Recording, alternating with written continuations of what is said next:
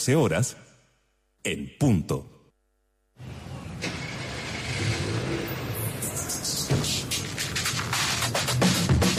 La información es central en nuestra estación. A partir de ahora comienza Estación Central. Un expreso cargado de noticias, música, deportes, espectáculo y entrevistas.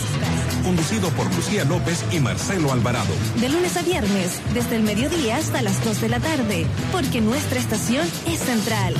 Radio Sach 94.5. ¿Cómo están? Bienvenidas y bienvenidos a Estación Central de Radio USACH 94.5, por supuesto, en eh, FM y también en el canal eh, 48.1. Las redes sociales tú ya lo sabes, en Twitter arroba Radio USACH y en Facebook, en Instagram también nos encuentras buscando Radio USACH todo juntito. Y también en www.radiousach.cl una jornada luminosa en Santiago, pero con eh, bastante frío, diría yo, mucha humedad, por supuesto. Después de todos estos días que hemos eh, tenido lluvia, tenemos 13.8 grados, 68% de humedad estimada Lucía, 16 grados de máxima esperamos para esta jornada luminosa acá en la región metropolitana, pero el sábado se viene lluvia todo el día, desde la madrugada hasta la noche. Solamente el eh, sábado, eso sí, estimada colega. ¿Cómo le va a Bien. usted? ¿Está por ahí o no? Sí, aquí estoy, me escucho, ¿no? Yo me escucho a mí misma. Sí. Ah, ya. Muy bien se ve con ese pañuelo, le queda bonito. Los lentes, los lentes nunca más, nunca más los lentes. Es que, es, es que, ah, hoy día me los podría poner, pero es que los días anteriores como ponía una luz artificial y como que rebotaba la luz y no sé qué. Ah, y sí, se veían dos cositas ahí en los ojitos. Ahí me los, me los saqué, pero en realidad ahora me los podría poner. Dicen que mejor que no, aquí dicen. ¿ah? Yo me gustaría verte alguna vez nítida con lente, porque no, no te he visto nunca nítida con Los lente. voy, a, los voy a buscar. Eso. Los voy a buscar y me los voy a poner. Pero puede ser Oye, una pero anoche me acosté muy tarde. Para variar. No, no, no. Ya- ya todos sabemos- Me acosté muy tarde, de verdad. Sabemos- Más tarde que lo ¿Mm? habitual. Y hoy día en la mañana alcancé a ver Pocaso. No ¿Qué? sé, ¿tú me puedes contar algo ¿De que qué? te haya- Hay al- algo que no, no, no tengo como de dónde agarrarme. Ah, no, sí, espérate. Hay una cosa que vi anoche. Siempre me metí en problemas tú, ¿ah? que te cuente cosas que yo no veo. Por ejemplo, oye, ¿viste las redes sociales? No, siempre me No, no, no, pero me te estaba preguntando eso. si por alguna noticia que tuviera llamado la atención, algo que viste en la mañana que quisieras comentarnos. Eh, Eh, pero estuve puras reuniones esta mañana, estimada colega, así que ¿En no, sí, no he Ah, podido ver no, ninguna noticia. Ya, me acordé de lo que vi anoche. Y yo ¿Qué le vio? ¿Qué le vio? Lo vi, no, cuando vi anoche me acosté y me metí lo último que hago, así como que reviso que se está conversando, algo ¿Ya? nuevo. ¿Eso como a qué hora? No, anoche me acosté súper tarde. No quiero ni, ni hablar de ese tema. No, ni hablar. Y ojalá fuera carreteando, pero no. No, no, estudiando. Bueno, estudiando, claro, leyendo. El asunto es que ah, leí esta, esta como confusión que hay respecto, que ya no es confusión. Yo dije, deben estar equivocados, debe- esto debe ser un error. Porque ¿cómo lo pensaron que esto podía leerse de esta forma? ¿Qué cosa? Sobre los pasajes, el valor de los pasajes para los adultos mayores. ¿Lo viste? ¿Que, re- que No, no rebajaron a la mitad? Rebajaron a la mitad. Te voy Sí. a contar la historia como yo la leí en un reportaje que publicó un tuitero por ahí o una tuitera que venía de Radio Bio Bio. Porque tenía toda la descripción así paso por paso para que nosotros entendamos la problemática. Y dije, "No, esto debe estar equivocado. Voy a leer la explicación. De que tiene que estar la ministra aquí explicando esta situación. Bueno, efectivamente hoy se anunció, no, no, esta semana se anunció esta tarjeta que permitirá a los adultos mayores o las personas mayores usar el transporte público, eh, metro y, y micros eh, con una rebaja del 50%. Sí. 350 pesos. Bueno, yo no sabía que los usuarios del metro, adultos mayores, personas mayores, ya tienen una rebaja, Tienen una rebaja. tarjeta. ¿Y cuánto pagan? Eh, no sé, no, nunca he pagado adulto mayor por hasta el minuto. 230 pesos. Pagan menos. Pagan menos. Dije, ya, pero... Porque eso era el titular. Us- adultos mayores pagarán más por metro. Dije, no, pero esto debe haber, debe haber una explicación. y lo leí, po. Y salía la ministra, do. no, la ministra Gloria Juta, explicando que efectivamente Ya. va a existir esta tarjeta, pero la otra no dejará de existir. O sea, la tarjeta del metro que le disminuye a los adultos mayores eh, la tarifa a 230 pesos no dejará de existir. Ah, perfecto, dije yo, pues, ¿viste? Una buena No, iniciativa, No, no es que se va a eliminar, pero luego seguí leyendo para abajo. ¿Dónde está el pero? Es que tendrán que elegir, O- no podrán tener las dos. Van a tener que elegir. O se quedan con la de 230 pesos para el metro, o eligen la de 350 pesos, que pero es para todas las líneas, para las micro, para los metros. Pero mira cómo, pero cómo, ¿Esto cómo es una ley? piden. ¿Es una ley o es Eh, un, eh, una medida tomada por el Ministerio de Yo Transporte? creo que es una medida tomada por el ministerio. Bueno, porque si no- así, bueno, deberían eliminar la, esa, esa tontera, porque finalmente, em, o sea, no, no tiene sentido, Lucía. No. tiene ningún sentido. No, no la tiene. Yo de, ¿sabes qué? Yo dije, pero ¿qué pasa con la gente? Porque A no ser que tengan datos que la, que la gente adulta mayor que se traslada en metro use solamente el metro siempre, y no creo que sea así. Debe, debe tomarse una que micro al metro y el metro andar en... es, es una señal tan negativa, porque yo digo, mira, también pensé, pueden haber datos. Puede- o sea, alguien puede, en la mesa, esta donde se estaba reuniendo, alguien puede haber preguntado. Dijeron, Claro. no, pero es que los datos nos dicen que nuestros cálculos nos permiten rebajar a 350 pesos. Ok, pero ¿cómo nadie levanta la mano y dice, pero yo creo que se va a ver mal? Yo creo que de verdad esto no, no se va a recibir. Yo, yo creo que hay que fijarse en esa señal. Y esa persona ahí está faltando. En esa mesa de decisiones está faltando esa persona que alerte sobre esto. De verdad, yo... ¿Cómo no se...? Mira, de partida hay gente Es que, que- pide que por favor los adultos mayores... Yo soy de las personas que piensan que los adultos mayores deberían tener pasaje gratis. Y hay, o sea, expertos en transporte y movilidad como Juan Carlos Muñoz, por ejemplo, que han hecho estudios que dicen que el transporte público podría ser gratis en general para todos y cómo y tiene una y ahí él nos podría explicar alguna vez cómo, digamos, y, y, y por qué se sostendría esa idea. Pero bueno, ya, no. Se bajó el pasaje a los adultos mayores. Yo lo encontré positivo. Pero te encontráis con que ya había un antecedente que era mucho mejor. Claro. ¿Y por qué tendrían que optar entonces? En todo ¿Por caso, qué no el metro, dejan? acuérdate que el metro es, es pagado bueno, Es por todos los usuarios y es público, no es, eh, Totalmente. no es un tema privado, que ahí hay, Totalmente. ahí hay un Entonces tope. existe ese antecedente. Claro.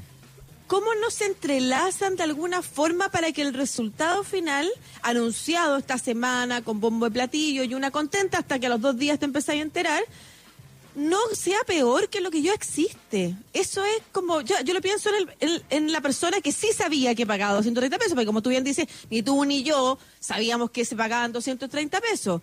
Pero la persona que es usuaria y que va a ser beneficiaria de esto ya lo sabe, po. Y ya sabe que ahora le están anunciando que por la red, por esta tarjeta, ahora va a pagar 350 pesos. Oye, considerando además que probablemente las personas que usan más micro que metro, también están en zonas que son de repente más incómodas, tienen que... Sí, porque el metro no llega a todos sufren, lados, a todos No puntos. llega a todos lados. Las micros además para las personas mayores en Chile, las micros no son inclusivas. O sea, tenéis que levantar el pie eh, como medio metro para poder Sí. subir el escalón. O sea, no son nada de comas para las personas adultas mayores. Entonces, ¿por qué seguimos haciendo esto mal? Bueno, nada, de eso me acordé. ¿Viste que me acordé de algo? Sí, pero tiene que ver con todo el tema comunicacional que hemos visto desde el 18 de octubre en adelante. Eh, el gobierno del presidente Piñera no se ha caracterizado por tener buenos voceros, eh, caerse en este tipo de errores. O sea, solamente hay que escuchar al ministro Mañalich recordar lo que decía. Eh, constantemente los errores comunicacionales que han tenido, no saben destacar lo positivo, eh, siempre se quedan enredados en, la pequeña disputa. En, eh, entonces, bueno, no, no es de extrañar que no se hayan dado cuenta de que, mm, de que es muy problemático y muy ridículo que un eh, avance tan importante para, para el adulto mayor, que es que, por ejemplo, disminuya el, eh, el boleto a más de la mitad, que después lleguen y digan, va, pero si el metro lo tenía más bajo, ¿por qué no lo dejaron como el precio del metro? No, claro, ¿Qué creéis porque que ahí hay una disputa. la gente? Bueno, que, ¿Cuál es la frase? o sea, se, desga- se desgastaron en una discusión que podrían haberla aplicado claramente, pero yo creo que va en el sentido de que hay que justificar el Transantiago y hay que pagarle al Transantiago. Ah, Por ahí va. a ver tú, pero ahí- 230 pesos no va a alcanzar para pagar el, el pasaje. Bueno, ¿cuál es el comentario general hoy? La letra chica. Que los proyectos de ley en el gobierno vienen con letra, Letra chica, chica. O que las iniciativas vienen con letra chica. Pero eso se lo ha Y hecho claro. desde el primer gobierno, ¿o no? Sí, claro. Y bueno, ahí están. Estas son las formas en las que se refuerzan esas ideas, porque además hubo que pasar dos días, una investigación, alguien levantó la alerta, hizo las preguntas, tampoco se explicó en su... Nosotros nos quedamos con el gran anuncio nomás. Sí, pues. Podríamos, ¿sabéis qué? Vamos, voy a proponer a la querida Anto que anda por ahí que llamemos a Juan Carlos Muñoz nos explique su propuesta. Esta, para más adelante podría ser esto Lo de- conversamos, lo conversamos en marzo con él, ¿te acuerdas? Ah, no, es que parece que parece que fue en otro programa al final, ¿o no? No, no, es que tal vez tú no fuiste a ese programa. Puede Ah, ser. puede ser. Puede ser, ¿te acuerdas que nos Ah, claro, que yo ya fue un par de esos programas que al principio como que no logramos engancharnos Sí. y que no... De más, puede ser. Pero nunca es malo, ¿ah? Nunca es malo tener a Juan Carlos Muñoz. Muy interesante su propuesta de que se pague finalmente el Transantiago con los impuestos de los santiaguinos. Claro. Así que, ¿te parece que vayamos a los titulares Vamos. ahora? Para, bueno, adentrarnos ya en lo que ha sido la información del día acá en Estación Central de Radio USACH. En este programa los titulares son la primera parada en Estación Central. Revisamos las noticias más destacadas de la jornada en USAH 94.5, la radio de un mundo que cambia. Oye, me aclaran acá que fue un acuerdo entre el Congreso y el Gobierno, incluida la ley de presupuesto del 2020, el tema de la rebaja a los adultos mayores. Claro, hay que ver cómo acordaron la cifra, qué incluía el acuerdo. Sí. Revisémoslo en detalle. Oye, ya, pues eh, partamos con los titulares de esta jornada. Te cuento que 2.650 casos nuevos. Esto equivale a 282.043 casos en total, 65 nuevos fallecidos inscritos en el registro civil en la última jornada. Esto da un total de eh, más de 9.000 personas según el DEIS, que vamos a tener Sí. ese balance el sábado.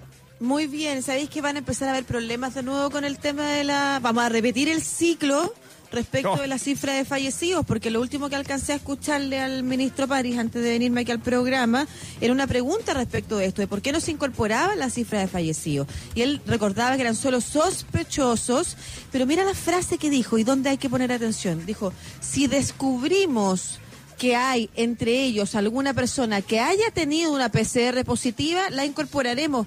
Y no, pues, si la idea es entender que las personas que mueren diagnosticadas clínicamente, que un médico las vio, revisó los síntomas, dijo esto es COVID, porque no hay otra circulación viral comunitaria. Sí. Entonces, es una persona que falleció por COVID independiente de si tuvo o no test de PCR. Bueno, lo último que le alcancé a ver, así que vamos a iniciar de nuevo el ciclo de respecto de no, los muertos están súper subestimados. Ya, tras ser sobreseída en sumario, la suspendida Seremia de Salud de la Locanía, Katia Guzmán, presentó su renuncia al cargo. Recordemos que ella estuvo involucrada en el brote de COVID y no comentó eh, y eso fue la razón por la que, o sea, no comentó que podía estar en riesgo y poner en riesgo a las personas, sabiendo, teniendo esa información de un posible contagio y habiendo eh, participado igual de una actividad pública. Es por esa razón que estaba siendo eh, sumariada, pero creo que hay un juicio también ahí, ¿ah? Ojo, hay que también preocuparse de esa arista. Bueno, y lo que decías tú, el Centro de Estudios de Espacio Público pidió al gobierno entregar una sola cifra de fallecidos para evitar confusión y desconfianza. Hasta ahora se separan los fallecidos con y sin PCR. ¿Viste? Presidente de la Confederación de la Producción y el Comercio, Juan Sutil, abordó el debate respecto del retiro de fondos de la, de la FP. No sé, es que hay algo que no entiendo. No estoy de acuerdo porque son un bien sagrado, dijo hoy día en Radio Duna. Ayer dijo en otro medio que estaba dispuesto a conversar sobre este tema del 10%, como dispuesto a conversar como si fuera el ministro de Hacienda, no sé, porque él estaba dispuesto a conversar. Pareciera que fuera el ministro de Hacienda con Claro, los comentarios que, que tiene. ¿ah? sí, como que alguien le fue a preguntar. Oye, ayer a propósito de los representantes de estos gremios, ¿Mm? vi una entrevista también que hizo Manuel Melero, el, el em, del El comercio. del comercio, sí. El del comercio con eh, CNN, en una entrevista con Mónica Rincón. ¿Te acuerdas cuando la otra vez comenté en una entrevista que Juan Sutil había dicho que el óleo, por ejemplo, para alguien que pinta puede ser algo esencial y que por eso es tan difícil de restringir las cosas esenciales? Bueno, ayer Melero decía, yo soy deportista, por ejemplo, y para mí las zapatillas son esenciales. Ya, ok. Y luego seguía esta conversación y en un momento dice algo como, mire, ¿sabe qué? Nosotros los del comercio hemos sido la primera línea en el combate al coronavirus acá. Hemos aportado desde un principio y ahí como el- es como, ah, ok, casi, mira, la lectura de eso abajo, el subtítulo decía, mire, ¿sabe qué? Donamos los ventiladores, no nos vengan a joder más. Esa era como la, lectura que uno entendía de esto, como no nos vengan a interpelar porque nosotros ya hicimos nuestra donación. Ya estamos ahí en la primera línea del combate, hemos hecho más que cualquiera. ¿Sabéis qué? Eso fue lo que dijo. Y yo... Pero tiene que ver con la defensa del gremio, por Lucía. Si ellos son los que se han visto más perjudicados. o sea, el gremio. Lo decía desde adentro. El comercio detallista, las tiendas, son gente que han tenido que despedir, gente que ha quebrado. Entonces, bueno, yo no puedo encontrar la razón que él estime que las zapatillas eh, son un bien esencial porque él tiene que tener esa posición, pues si tiene que defender a su gremio. O sea, si lo estamos, eh, hay que entenderlo desde ese punto de vista, creo yo. No, desde el punto de vista, ¿ah? no desde el punto de vista de una persona común y corriente. Sí, yo por eso decía que no hay que dejar, hay que dejar de llamarlos esenciales, hay que llamarlos vitales para que lo puedan entender.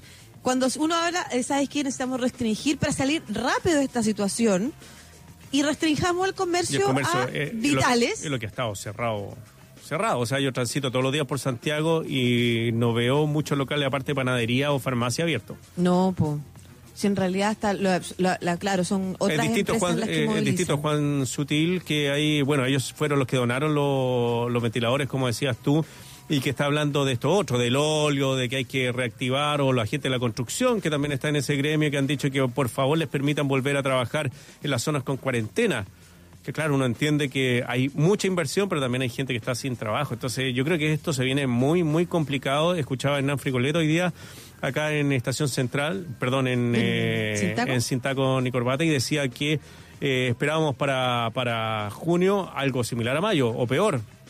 Y decía que en julio íbamos a seguir todos metidos en la casa todavía. Pero, ¿sabes qué? Algo que no, ah, me acordé de algo que nos dijo Mercedes López la semana pasada a propósito de lo que tú mencionas. En Chile se redució un 15%, ¿no es cierto? El, o sea, es el índice... El, el, el, sí. Y el, ayer el especialista nos contaba que había países que reducían en un 40%, en un 35%. Yo le preguntaba por Europa, él no, me, no nos comentó los de Europa. Pero yo creo que es, es normal entender que estamos en una crisis pandémica y que se produce esa reducción grave pero que la solución no está en dejar abiertas las cosas para que no se reduzca el comercio, porque eso yo creo sinceramente que estira la agonía. O sea, me quedo con algunas declaraciones que he escuchado, desde Roberto Saler hasta Andrés Utov, por ejemplo, y que hablan de que este es el momento. En el mundo, los préstamos para los estados y para un estado como Chile están a tasa muy baja y a plazos muy largos. Este es el momento para que el Estado se endeude y el Estado haga de soporte económico en esta situación y permita que el contagio se aplaste, definitivamente se aplaste. Y aquí la queja que tienen esos economistas es que, y esta es la frase que se la he escuchado a los dos, que no es una, no sé, el Estado o Hacienda no está con una política de austeridad, está con una política de mezquindad. Eh, tal cual, así esa es la palabra que utilizan, mezquindad para momentos como este. Y las cargas las van a terminar pagando las personas igual, muchas personas igual. Entonces, la propuesta no tiene que ver con dejar abierto el comercio, sino que con que efectivamente el Estado se endeude a plazo largo y tasa bajísima para que soporte, le entregue los soportes a las empresas, a las pymes, para que puedan aguantar este periodo y a las personas con transferencia directa. Tiene que ser una, una acción que tome el Estado.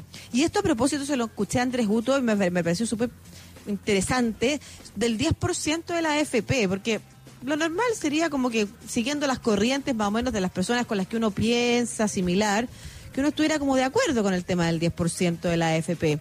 Y fíjate que me hizo sentido su, mm. su idea de que no, de que es una pésima, mala, es una muy mala idea y que es una, una mala idea que surge solo ante la ausencia de un apoyo fuerte de parte del Estado. Exactamente. Pero que se va a terminar pagando muy caro para las personas. El crédito que asuman las personas por un precio, que, por un monto que va a ser muy bajo, en realidad que se le va a pagar al mes, va a ser muy largo y muy costoso en el tiempo. Son las 12.19, estás en Estación Central de Radio USACH 94.5. Vamos a la música y a la vuelta estamos con Jorge Pérez, investigador del Departamento de Ciencias de la Computación de la Universidad de Chile, experto en manejo de datos, para hablar sobre esta nueva plataforma de trazabilidad y también los informes del DEIS. Vamos con la música, escuchamos a Francisca Valenzuela, Tómame.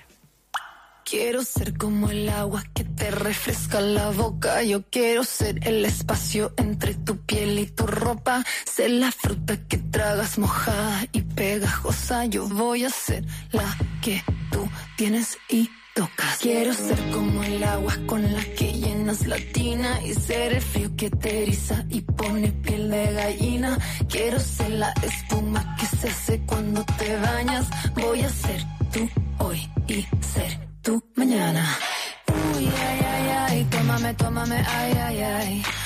Uy, ay, ay, ay, tómame, tómame, ay, ay, ay. Uy, ay, ay, ay, trágame, trágame, ay, ay, ay. Uy, ay, ay, ay, trágame, trágame, ay, ay, ay. Tómame, tómame, tómame, tómame. Oh. Seré la cicatriz que tienes sobre la rodilla. Yo quiero ser la que escala contigo hasta la cima. Quiero ser el sudor que corre por sobre tu espalda. Voy a ser la que está lista y cargada. Quiero que esto comience y que ya no te detengas y que me tires el pelo y que me chupe la sed. Yo quiero que hagas conmigo las cosas que nunca has hecho y buscar la manera de meterme adentro. Uy, ay, ay, ay, tómame, tómame, ay, ay, ay. Uy, ay, ay, ay, tómame, tómame, ay, ay, ay.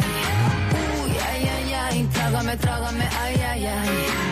Uy, ay, ay, ay, trágame, trágame, ay, ay, ay. Tómame, tómame, tómame, tómame, tómame, tómame. Agua bendita que quita la sed, te quita la sed. Tómame, bebe de mí y verás lo que es. Tómame, uy, ay, ay, ay, tómame, tómame, ay, ay, ay. Uy, ay, ay, ay, tómame, tómame, ay, ay, ay. Uy, ay, ay, ay, trágame, trágame, ay.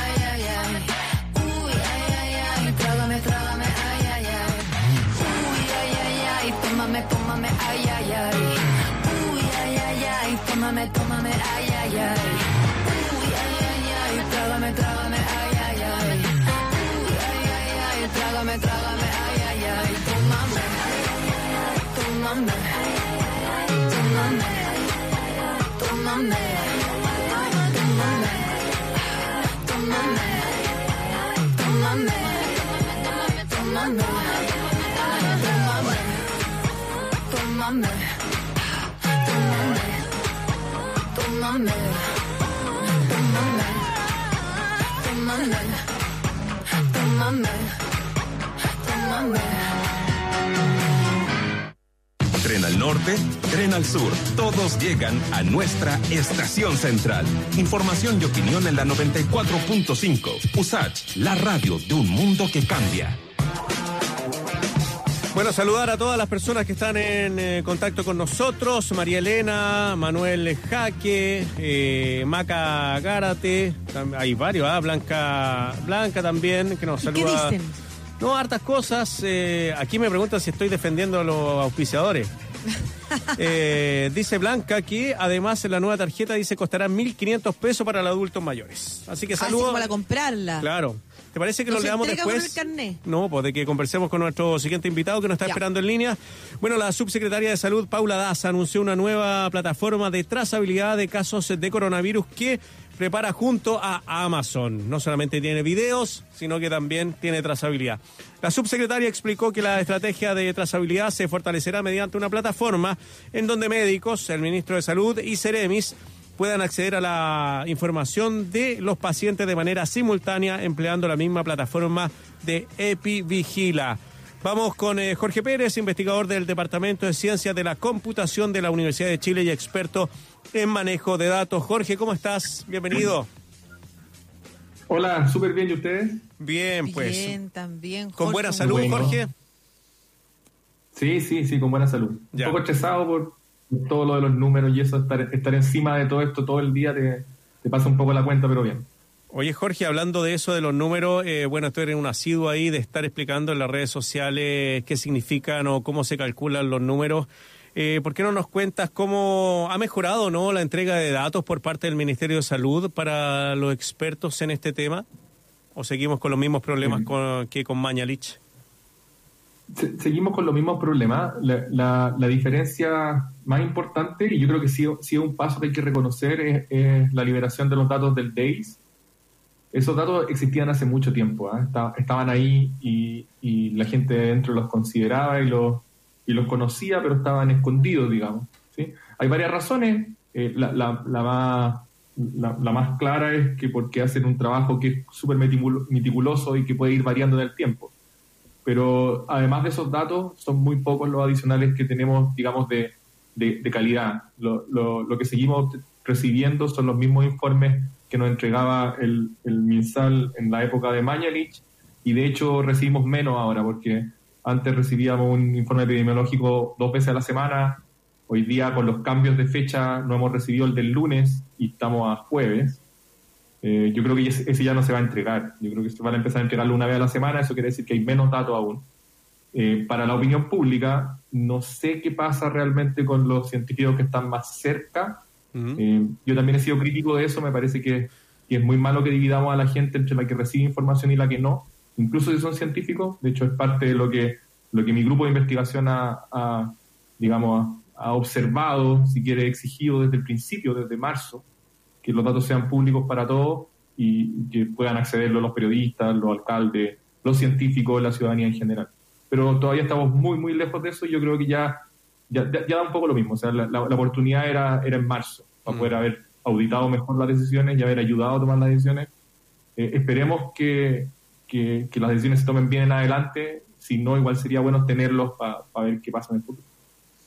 Jorge, eh, de esos datos que no que no se liberan, que no se entregan a tiempo, porque están las dos categorías, los que no se entregan, los que no se entregan a tiempo, los que se entregaron tarde, como los del DAIS, por ejemplo, luego de que hubiera polémica. Hoy día yo lo conversamos con Marcelo hace un rato, se va a reactivar eso porque le preguntaron al ministro y hay centros de estudios que piden que se incorporen los datos del DAIS en el fallecido, en el número de fallecidos. Para ti, ¿cuáles son los más importantes? O sea, mi pregunta concreta es, ¿qué es lo que la, la ciudadanía se pierde? ¿Cuáles son los datos que no estamos recibiendo? y que serían importantes que eh, desde el ministerio se transparentaran más eh, y, más claramente también.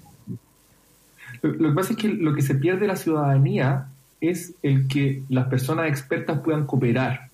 Eso es lo que se pierde la ciudadanía. Porque posiblemente a la ciudadanía le va a interesar poco tener una base de datos gigantesca con todos los casos, ¿sí? O sea, definitivamente lo que la ciudadanía quiere son cifras comunicadas de manera correcta. Que ese es un poco el ejemplo que estabas dando tú del DAIS. Hoy día todavía la cifra de muertos se comunica de manera incorrecta. Muy incorrecta desde mi punto de vista y va a ser un bochorno pronto.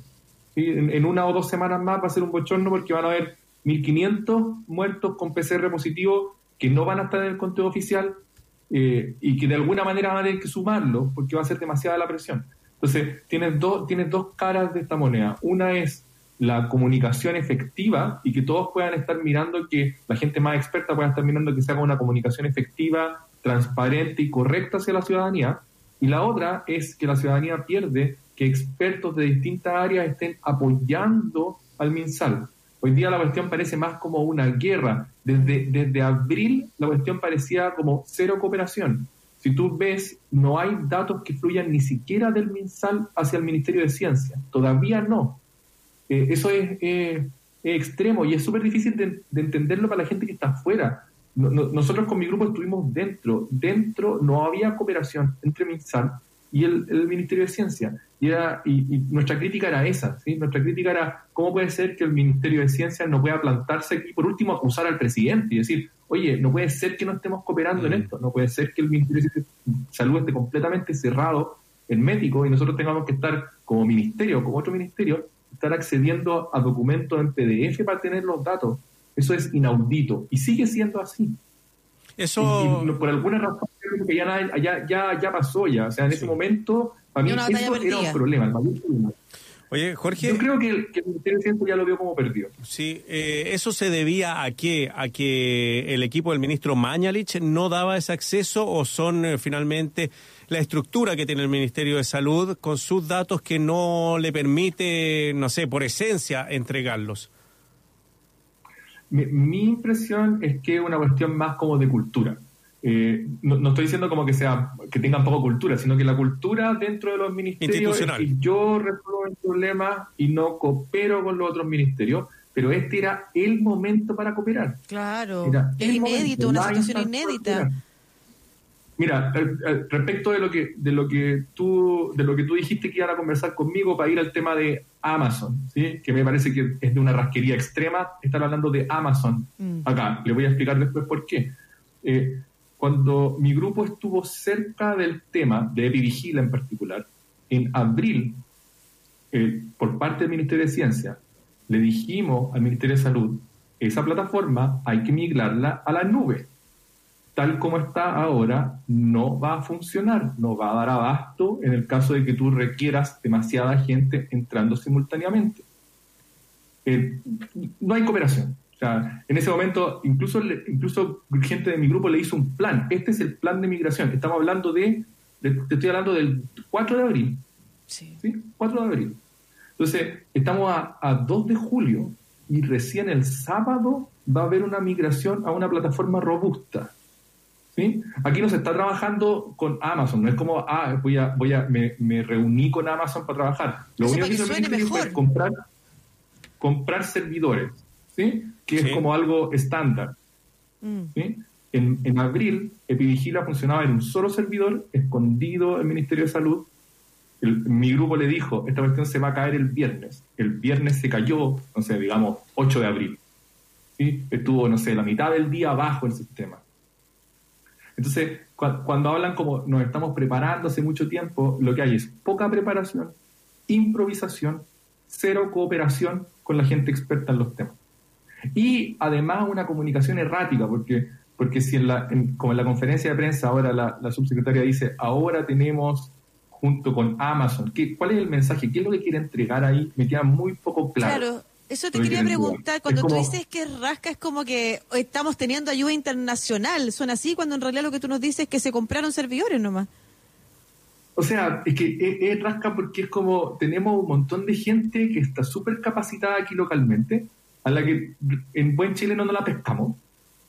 Y hoy día como que, ya, ¿sabéis qué? Lo que tenemos que hacer es que este sistema definitivamente, o sea, no funcionaba en abril, no funciona hoy día. El, sistema es súper bueno, Epivigila, digamos, como, como un sistema de datos diseñado, pero no, la infraestructura técnica, digamos, los servidores, la conectividad, no estaba preparada para una pandemia.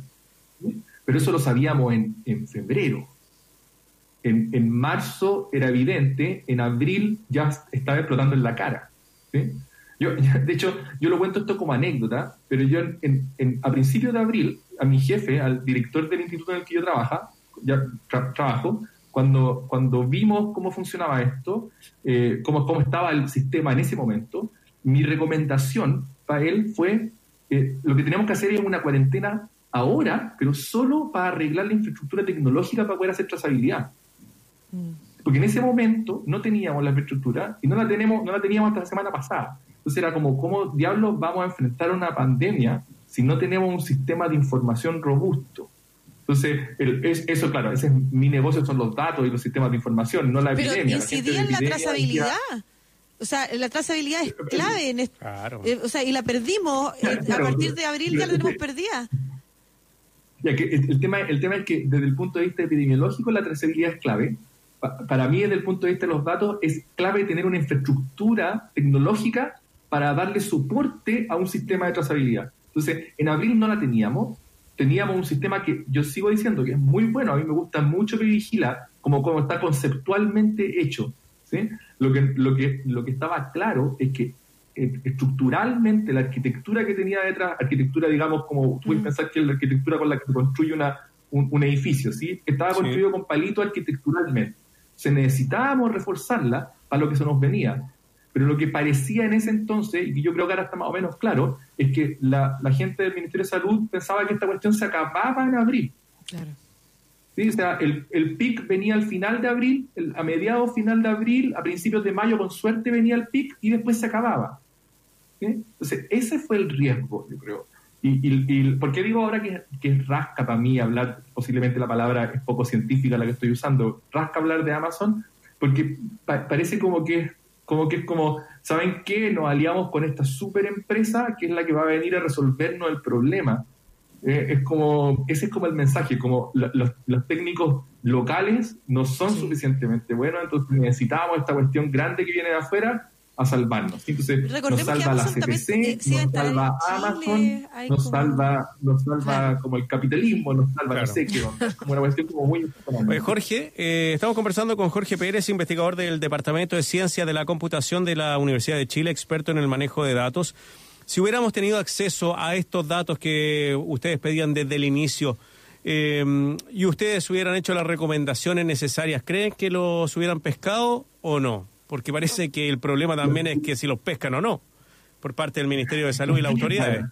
Lo primero es que, es que yo no soy el llamado a hacer recomendaciones porque no soy experto en el área. ¿sí? Mi, mi tema es datos transparentes, disponibles para todo el mundo de manera correcta y ojalá lo más completo y, y posible. Ese es mi tema. Entonces, en ese momento, mi tema era tratar de tomar esos datos y pasárselo a la gente que efectivamente podía hacer recomendaciones. Epidemiólogos, matemáticos que estaban haciendo modelos. El, ¿cuál, ¿Qué es lo que me hubiese gustado a mí? Yo en ese momento lo que yo pensaba realmente era que, que, el ministro Cook iba a golpear la mesa y a decir, se acabó esta cuestión, me pasáis los datos porque esta cuestión no la vamos a solucionar, ustedes sin mirar, eh, ustedes mirando solo MINSA. ¿sí?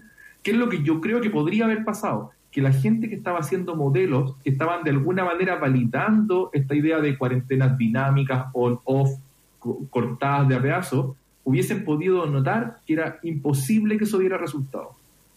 Y podrían haber puesto el grito en el cielo y decir, ¿saben qué? No tenemos datos suficientes o con los datos que tenemos esta cuestión claramente no va a funcionar.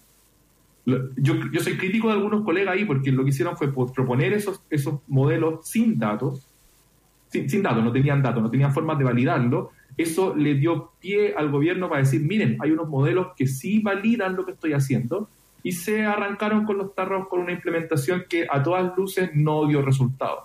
Entonces, las alertas podrían haber llegado un poco antes. Ahora, si la decisión al final igual la toma el presidente, posiblemente no nos hubieran pescado, pero yo creo que hubiéramos estado mucho más alineados en decir estas cosas no van a funcionar dados los datos que tenemos. Oye, y con los datos que tienes hoy día, Jorge, ¿qué dices tú respecto a la leve mejoría y cuál es el estado que tenemos en Chile hoy cuando hay personas que están pidiendo o hay voces que se empiezan a levantar pidiendo que no haya más cuarentena, por ejemplo, versus otros científicos que piden que aún es necesario reforzar más las medidas? Lo que yo creo es que no sé, no sé qué nos pasa en Chile que somos como, como que estas cuestiones nos llegan y como que nos impresionamos. Es evidente que va a llegar la gente que va a pedir no más cuarentena cuando haya una comunicación de que estamos mejorando. ¿Y, por qué digo que es evidente? Porque ha pasado en todos los países del mundo. Si es cuestión de mirar a los otros países, si no, no tenemos para qué estar innovando a cada rato. O sea, pareciera que, que, usar Amazon es una innovación, pero ya lo hacían los demás países, compraban más servidores para que las cuestiones funcionaran. Entonces, si tú miras afuera, ves qué ha pasado con los países que relajan las cuarentenas por leves mejorías, eh, que no tienen buena trazabilidad, vuelven a tener mucho contagio. No ha pasado otra cosa. Entonces, no, no deberíamos nosotros estar como impresionándonos, innovando. ¿Qué pasa en otros lugares? Cuando hay cuarentenas que son demasiado largas y que no solucionan el problema y cuando hay una pequeña mejoría, la gente empieza a salir a decir, no quiero más cuarentena, pasó en Argentina, pasó en Estados Unidos, ha pasado en otras partes, va a pasar en Chile también. Pero según tus datos, ¿estamos mejor? El, lo dije en alguna entrevista, hoy día eh, se lo había copiado a, un colega de Twitter, hoy día lo copió el ministro también, es difícil decir que tú estás mejor cuando tú estás cambiando el termómetro. El ministro habló de bajar de 39 38. García lo puso, Cristian García, que está con nosotros los lunes, pero este no fue feriado. Yo te una entrevista.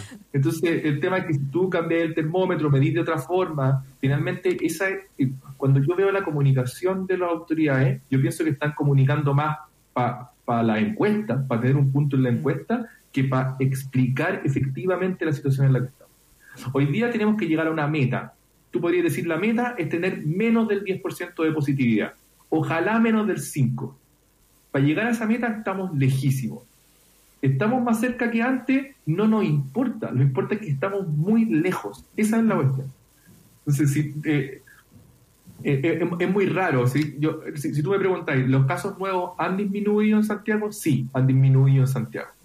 ¿La positividad ha disminuido en Santiago?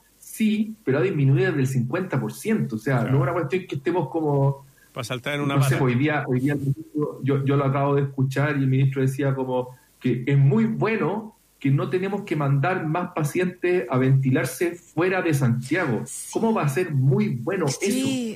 Sí, hoy día leía también en un artículo que la gente comentaba positivamente que estaba el 94% de las camas ocupadas eh, de las camas UCI y 94%. O sea, ayer había un médico que decía sobre el 80% es crítico, pero uno piensa, 94%, ah, no está lleno, pues estamos bien. Y, claro, la comunicación de riesgo es súper equivocada. Oye, Jorge, yo no, sé, Marcelo, tú tenés una pregunta, yo tengo una pregunta más como Sí, para ir redondeando, eh, solamente una noticia de último minuto, murió Ángela Geria, la mamá de la presidenta Bachelet, a los 93 años, está internada desde ayer en el hospital eh, Fach, eh, ha fallecido hace pocos minutos, a las 11, 11 de la mañana se comunicó su fallecimiento, así que bueno, un saludo solidario a la expresidenta y a toda su familia por la muerte de su madre. Sí, lo vamos a estar comentando más en un ratito porque van a empezar a salir reacciones. También me apena mucho esa situación. Ella afuera, va a ser muy difícil también eh, eh poder llegar a, eh, acompañar a su mm. familia. Eh, Jorge, yo, yo para cerrar, para cerrar quería preguntarte lo siguiente, porque tú eres parte de este grupo de científicos, en tu caso experto en datos, que ha estado muy presente, como decía Marcelo al principio, en las redes sociales, dando entrevistas, teniendo un rol público, eh, que más, más allá de tu expertise, que tiene que ver con cómo incorporamos nuestro conocimiento al servicio de la comunidad en una pandemia como esta. Y te he visto dar entrevistas tristes, como tú dices, estresado por los números, como partiste ahora, de distintas poniéndole emoción. Yo el otro día veía una entrevista tuya y la repliqué porque me pareció una entrevista que además transmitía no solamente evidencia científica, sino que además humanidad, humanidad, hablando de los fallecidos. Eh, y la pregunta que te quiero hacer es, me imagino que nadie se imaginó estar en un contexto como este hace un año atrás. Pero ¿cómo te hubiera gustado a ti que fuera? ¿Cómo te hubiera gustado a ti estar enfrentando esta situación y desde el rol que tú pudieras haber eh, cumplido, estar aportando de alguna manera para que quizás hubiera sido distinto el escenario? Chuta, es, eh, difícil la pregunta, pero el, a ver, te voy a ser bien sincero. Cuando, a mí me invitaron a participar inicialmente, el, la, forma de participar en esta mesa de datos. yo fui, o sea, hoy día, yo todavía, si, si, a mí el MinSal me dice, vete a trabajar acá a tiempo completo, yo me voy a trabajar allá a tiempo completo para ayudarle con los datos. O sea, no tengo, no, hay, no, no, no tengo dudas respecto de eso. ¿sí? El, eh, en ese momento yo dije, ya, bacán, era, estábamos hablando de final de marzo. La cuestión puede ser que, que, podamos ayudar, puede ser que podamos hacer algo positivo. Eh, pero la semana me di cuenta de que no iban a liberar los datos. De hecho, yo le dije a mi jefe directamente, le dije, ¿sabes que yo voy a seguir ayudándote con esto? Pero las dos o tres señales que hemos tenido, que cuando pase la pandemia podemos conversar en detalle y hacer historia de esto, me dicen que no hay ganas de cooperar. Y, para alguien como yo, científico, digamos, ingenuo políticamente, ahora he aprendido un poco más, pero súper ingenuo políticamente, no, no, no, me entraba en la cabeza, no, no es una cuestión que, que, yo pueda entender. Entonces, el, el nivel de, de como de, eh, de frustración eh, y de depresión es gigantesco. Es como, yo, el, yo lo, lo pensaba así, o sea, como la razón para la que tenemos un Ministerio de Ciencia es para este momento la razón para la que eh, yo he estudiado mucho tiempo eh, y, poder ayudar a la ciudadanía con las cosas que sé es ahora. Y, es como, ¿por qué no lo puedo hacer? ¿Por qué no solo yo? ¿Por qué no lo puede hacer un montón de gente? Eh, y yo creo que estamos sumamente atrás en eso. Y, y todavía veo que, incluso pasando el tiempo, todavía veo gente como que, que, que no quiere compartir datos, información, como que, como que primero es sacar como una ventaja personal, a ver si que yo puedo quedar mejor en esto. Y yo creo que esa es una cuestión como que está como arraigada en muchas de las formas que nosotros trabajamos. O sea, las últimas declaraciones del ex ministro que es como que no quería compartir los datos porque podían ser municiones desde el otro lado. Para mí eso no me entra en la cabeza como científico, pero supongo que, que si las decisiones las están tomando políticos que tienen que ver otros temas, eh, supongo que es razonable desde su punto de vista. ¿sí? Entonces, a mí me hubiera gustado tener como un ambiente 100% de cooperación que ojalá el Ministerio de Ciencia hubiese jugado un rol ahí como muy importante. Eh, y si, puedo decir algo, no sé, pues, por ejemplo, tú veis como posiblemente la peor persona que, que está hablando de esto en el mundo es Donald Trump, ¿sí? Que sale y da una conferencia de prensa y habla puras cabezas de Estado. Pero al lado hay un científico mm. que se para después y, y lo desdice. Claro. Y dice, ¿sabes qué? Esta cuestión que acaba de decir el presidente no es tan así. Eh, deberíamos, eh, otra cosa la que hay que hacer. Y el científico lo dice y Donald Trump lo mira y lo mira con cara de... Pero, pero ahí está ese científico, ¿sí? Y hace una buena comunicación. En Chile no existe eso. Es como que tú solamente puedes estar parado al lado del, del político si es que va a corroborar lo que el político dice. Y esa cuestión me parece que nos hacen muy mal y ha costado muchas vías. Jorge Pérez, eh, investigador del Departamento de Ciencias en la Computación de la Universidad de Chile, experto en el manejo de datos. Jorge, una gran conversación. Muchas gracias por tu punto de vista y también por eh, ilustrar lo que estaba sucediendo y lo que sucede entre el Ministerio de Salud, el Ministerio de Ciencia y los problemas que están enfrentando los científicos para poder ayudar. Y claro que necesitamos esa ayuda a todos los chilenos, ¿ah? y sobre todo el gobierno también necesita ayuda e impulsar eh, esto rápidamente para que bajemos los, los contagios, bajemos las muertes rápidamente y tratar de volver a retomar eh, la senda de todo lo que veníamos haciendo, pues desde el plebiscito hasta el tema económico. Ya pues Jorge, muchas gracias por tu tiempo. Gracias a usted. ¿eh? Chao. Jorge. Sí, que, que transmite Jorge, ¿ah? con lo que yo te decía, una mirada desde la evidencia científica, pero que pone el punto en un en un problema clave. Si no vamos a cooperar en una pandemia, en una epidemia, no nos vamos a sentar todos juntos para ver cómo hacemos para evitar la muerte de muchas personas, ¿cuándo? Sí. Es muy, muy llamativo lo que dice Jorge, el tema de la restricción al acceso a los datos eh, ¿Te acuerdas que decían que no lo iban a entregar porque podía, podía identificarse a la persona con root? Bueno, pero si los root, tú ponías el nombre de una persona en Google y aparece el root. O sea, si el root te lo piden en, eh, en el supermercado, te lo piden en la farmacia, ¿qué importa? Y si, dentro de las colaboraciones... Claro, y aparte de eso, y los científicos, perdona Lucía, eh, y, lo, no, y los científicos decían, no, esto va a ser anónimo. O sea, da lo mismo que llegue con Ruth. O sea, no, nos interesa Ruth, nos interesa el Instituto Milenio y Fundamento de los Datos había entregado una plataforma y un método para que los datos fueran anonimizados. Otro conocimiento en Chile que servía para el momento y que no se consideró, que no se validó. Y, oye, en julio estamos levantando una plataforma para hacer trazabilidad. En julio. Oye, estimada, estamos bien atrasados, son las 12.47 ya en Estación Central. ¿Les parece que hagamos un alto, colegas, y volvemos acá a Radio Usach y también al 48.1 Santiago TV? Una pausa y regresamos a nuestra Estación Central. Usach 94.5, la radio de un mundo que cambia.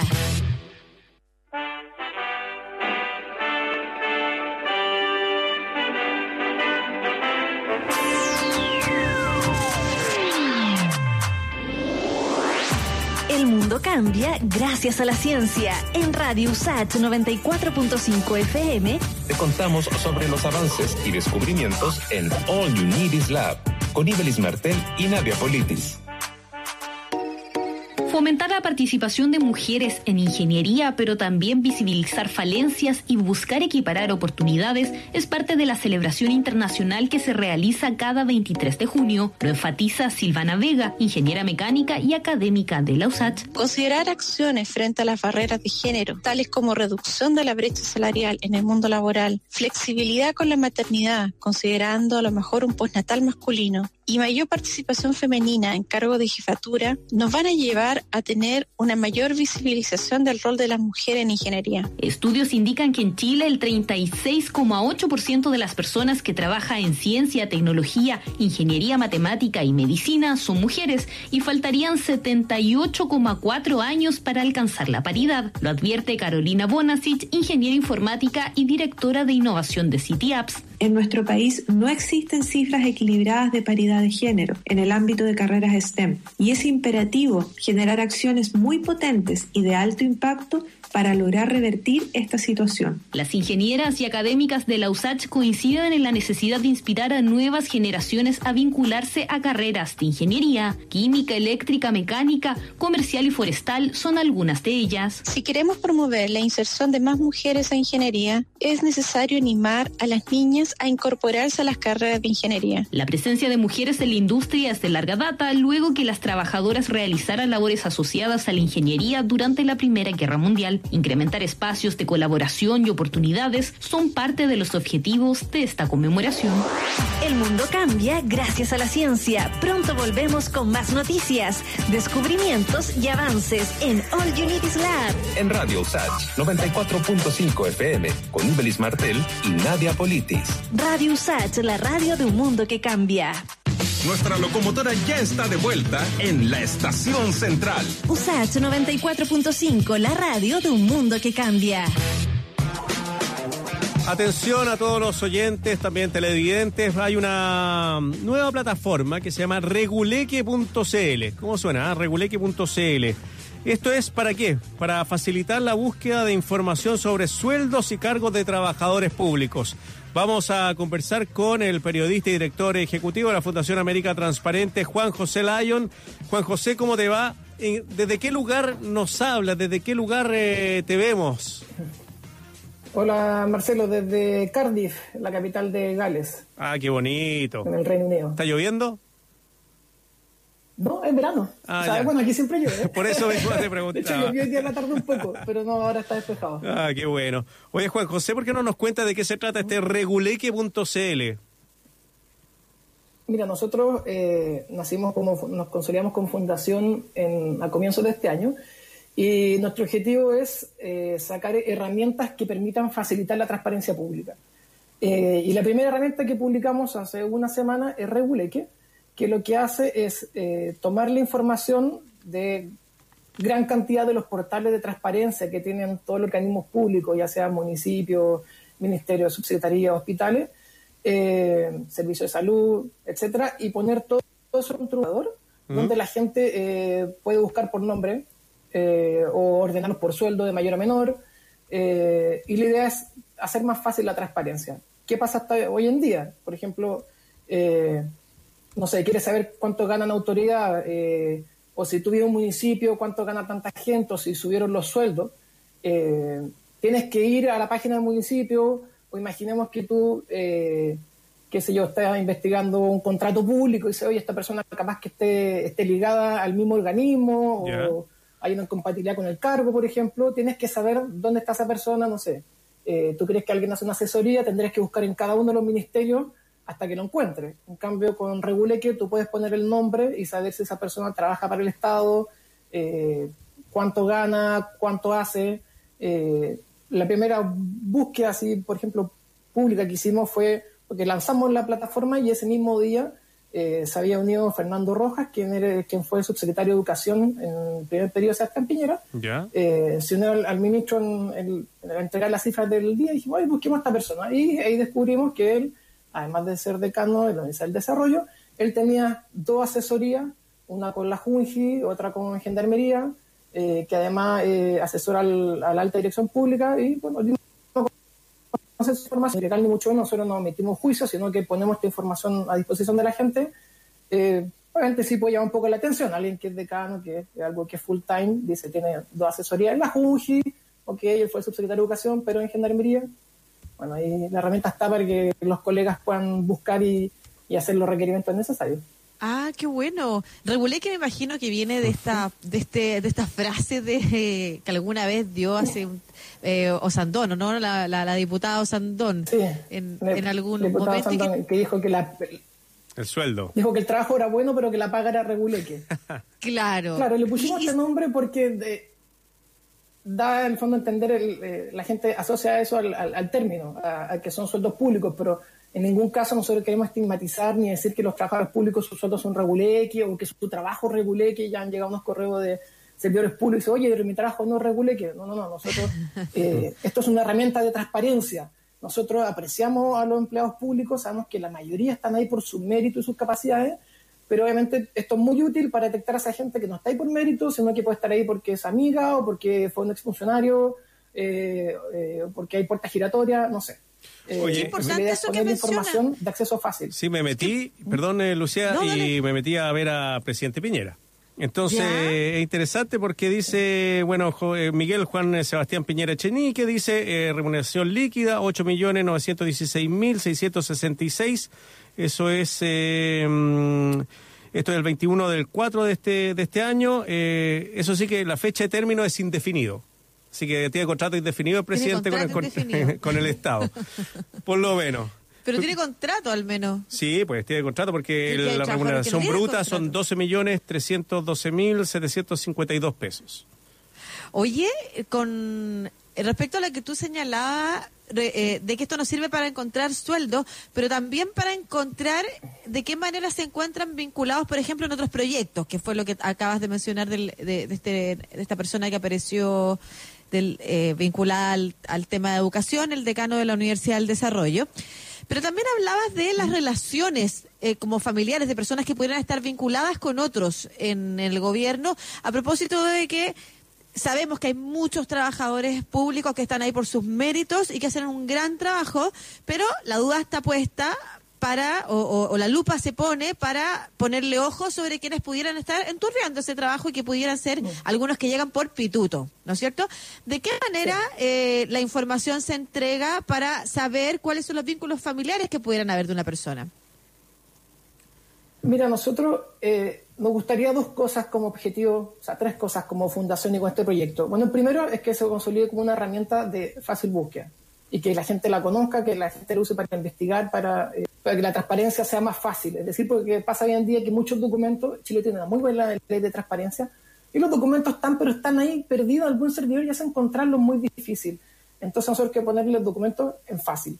Eh, y lo segundo, bueno, que existe una ley que fue se, se la- se envió al Parlamento a propósito después de que el presidente quiso nombrar a su hermano como embajador y se presentó esta ley, eh, se llama eh, Proyecto de Ley eh, Antinepotismo. Sí. En fondo, para eh, lo, que, lo que quiere hacer esa ley, que todavía sigue en el Senado, no ha pasado su primer trámite, a pesar de que lleva dos años en el Senado, es que, bueno, no puedan trabajar en el aparato público parientes del presidente y los que sean parientes de subsecretarios, de diputados, de senadores, de otros familiares, eh, tengan que cumplir con, o sea, eh, a pasar por un sistema similar al de alta dirección pública, es decir, que tengan que mostrar sus habilidades, eh, su currículum y que no estén ahí eh, eh, por pituto. Y, y bueno, y esa herramienta, y Regulé que ahora sirve para eso. Tú puedes buscar por los apellidos y si tú haces el ejercicio buscar por el apellido de muchos ministros, de senadores, de diputados, eh, tienen a hijos, hermanos, eh, cuñados,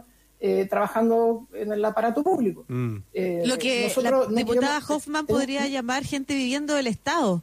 No queremos que la Claro, claro. que la les gente ese ejemplo el otro Estado. día, la diputada Hoffman, a propósito de, de, de la- del- de este sueldo de ayuda por el coronavirus, dijo que ya estaba en contra porque no le gustaba que la gente viviera el Estado. Pero si tú buscas, tú buscas el apellido Sí, Hoffman, pues, tiene una hermana ella. dos de su Sí, pues. una hermana y un hermano. Sí. Y los dos están, una, la hermana trabaja en deporte y el hermano creo que trabaja en, eh, no sé, ya lo olvidé, pero también pueden buscar ahí y también trabaja. Eh, Ah, o sea, tiene dos familiares bueno. trabajando en el Estado. Bueno, y su marido que trabaja en la Municipalidad de Las Condes también. Claro. Eso sabía. Ahora, la Municipalidad de Las Condes no está todavía eh, agregada porque Las Condes tiene su propio sistema como de transparencia, pero esperamos agregar a muchos municipios eh, pronto. O sea, tiene a Ya tres tenemos como 290 parientes mun- cercanos, directos, viviendo de dineros públicos. De dineros públicos. si es que lo dijéramos en el lenguaje de ella, Sí, digamos. porque ella también vive del dinero Claro. público. Al- sí, pero al menos ella fue un cargo de elección popular. Claro que es Entonces, distinto lo a- lógico que si va a trabajar su, su hermano es, bueno, creo que un hermano es jefe de gabinete y en ese caso puede ser un cargo de confianza política.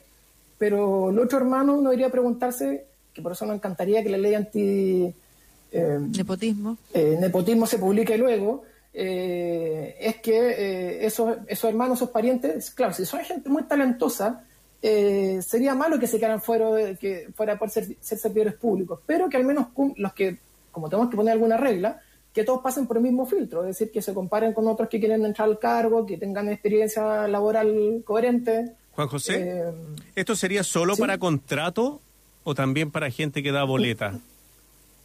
¿Cómo lo no, están, Tenemos, están, tenemos honorarios y... Ah, ya. Hoy día la plataforma está la información de todos los que están a contrata, de, de, los 600 organismos que tenemos, está toda la contrata y todos los honorarios de los últimos cuatro años.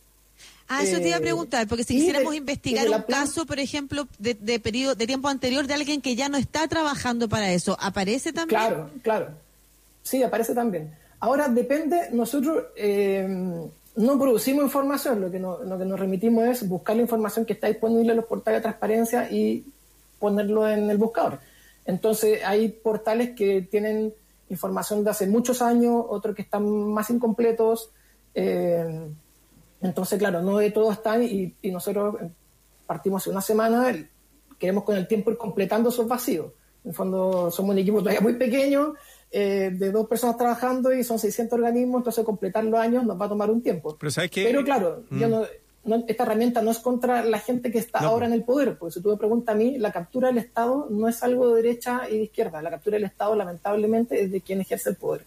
Y y tú ves que eh, en el periodo de campaña Sebastián Piñera uf, eh, festinó mucho con el pariente que trabajaba creo que en el CENSE y, él dijo en, campaña que van a desterrar la cultura del amiguismo y la cultura del nepotismo y poner a los parientes. La grasa y, pues, lamentablemente tú Claro, y lamentablemente tú ves que eh, su gobierno y sus eh, ministros, subsecretarios y los senadores y diputados oficialistas tienen a muchos parientes trabajando en el Estado.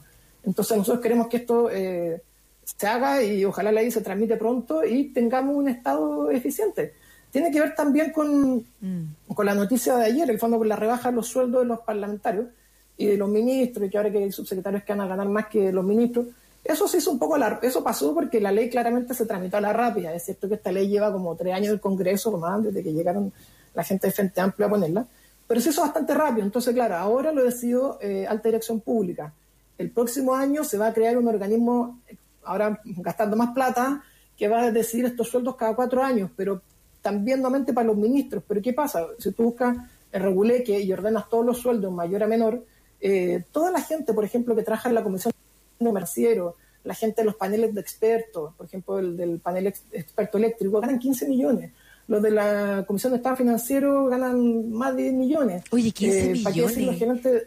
Se juntan una vez al mes, ¿no? Sí el panel experto eléctrico, no sé si son dos veces al mes, la verdad. Mm. Sí. Bueno, la, gente del panel experto eléctrico está dice que se gana mucho ese sueldo para evitar presiones, que son tipos de expertos en lo suyo. Claro. No lo sé. Ha quedado bien eh, clarito eso. Ha quedado qué vergüenza, además que te digan que te tienen que pagar alto para que no te sobornen. A mí me haría una vergüenza que tener que aceptar ese sueldo con ese argumento, de verdad. O sea, al revés, que lo, que tú señalas es, importante porque al revés, nos damos cuenta que el poder lo que hace precisamente es aprovechar esos espacios para sumar gente a estos a estos grupos de personas que ganan porque están en un panel, porque están en un directorio, porque después no sé qué, y se empiezan a armar redes de poder que funcionan como un lobby. O sea, si uno... Y después se van a trabajar a las empresas mismas que estaban auditando. Nosotros, claro, por eso mismo también fundamos que para que pasamos mucho, existe muy, mucha puerta giratoria. En el fondo tú ves gente, no sé, que pasa por Senabas, después se va al laboratorio, después mm. vuelve a Senabas, eh, y ejemplos así. Bueno, y, tocan, terminando con lo, lo, rebaja de sueldo, lo que nosotros nos gustaría es que nuestra propuesta como fundación es que hay una escala, o sea, que hay, que hay, un mecanismo claro de por qué a la gente se le paga determinado sueldo. En el fondo, qué mm. habilidades tiene, cuáles son sus roles, cuántos saltos la hora, porque después tú tienes, no sé, por, qué gana mucho más el ministro de Economía versus que el de Salud, en caso de sus sí, labores. eso me enteré hoy día. Eh, eh, eh, por, menos, Son por directorio, participa en directorio. Por, por, qué hay, porque hay periodistas o jefes de prensa, algunos ministerios que ganan 5 o 6 millones, otros que ganan 3? No sé. Y el Estado, y tú, entonces, ver los sueldos, ver los cargos, hay asesorías que son millonarias, no tienen muy claro por qué, entonces nos gustaría al fondo que esto sirva para fiscalizar, o sea, una gran herramienta eh, eh, para periodistas, para investigadores y para la ciudadanía para que puedan eh, hacer valer sus voces y mm. solicitar esto, el fondo, que estas leyes se transmiten rápido y que existen estados más modernos. veníamos conversando justo con, ah, con otro experto en datos, con Jorge Pérez, eh, y nos hablaba de la poca transparencia y el poco sentido de colaboración que había en este contexto de pandemia con los datos, que además podría haber sido muy útil para, para mejorar el desempeño de la estrategia sanitaria, ¿no es cierto? ¿Cuál es tu opinión respecto de la transparencia que hay eh, desde el Estado, de la información, de los datos respecto a estas materias que tú estás investigando? Y, y, y si nos puedes decir, eh, si es que tú crees que falta, ¿qué faltaría si se compara con, otro, eh, con otras experiencias? Mira, me lo han preguntado otras veces y como sacar regulé que ha sido tan agotador y trabajar no hemos tenido tiempo a hacer un estudio comparado pero como fundación que tiene un espíritu de colaboración latinoamericana, por eso se llama América Transparente, hemos colaborado con otra iniciativa en Brasil, en Puerto Rico. Y la verdad es que la transparencia chilena, la ley de acceso a la información es muy buena y te diré que de la experiencia que me ha tocado ver es muy superior a, nuestro, a otros países de América Latina. Eh, o sea, la información pública, eh, hay mucha información pública y, y la calidad. El problema es que es el acceso a esos documentos. En el fondo se publican eh, por ejemplo, el, mecanismo de compras públicas tiene toda la información en línea, pero usar el buscador es un desafío. El fondo, eh, yo hice clases en la católica, ahora trabajo como ayudante ahí y a los alumnos le enseñamos a buscar. Y tú tienes que dedicar clases a enseñar de cómo eh, saltar todos los problemas que te ponen, porque no te baja todos los documentos, tienen sus triquiñuelas. Te voy a poner un caso, que un caso que hemos tomado como fundación las Condes, los, documentos de transparencia en la Municipalidad de Las Condes están protegidos por contraseña. Ellos suben la transparencia de los sueldos de la gente que trabaja en Las Condes con contraseña. Eh, entonces, claro, la ley dice que tienen que los documentos tienen que ser públicos.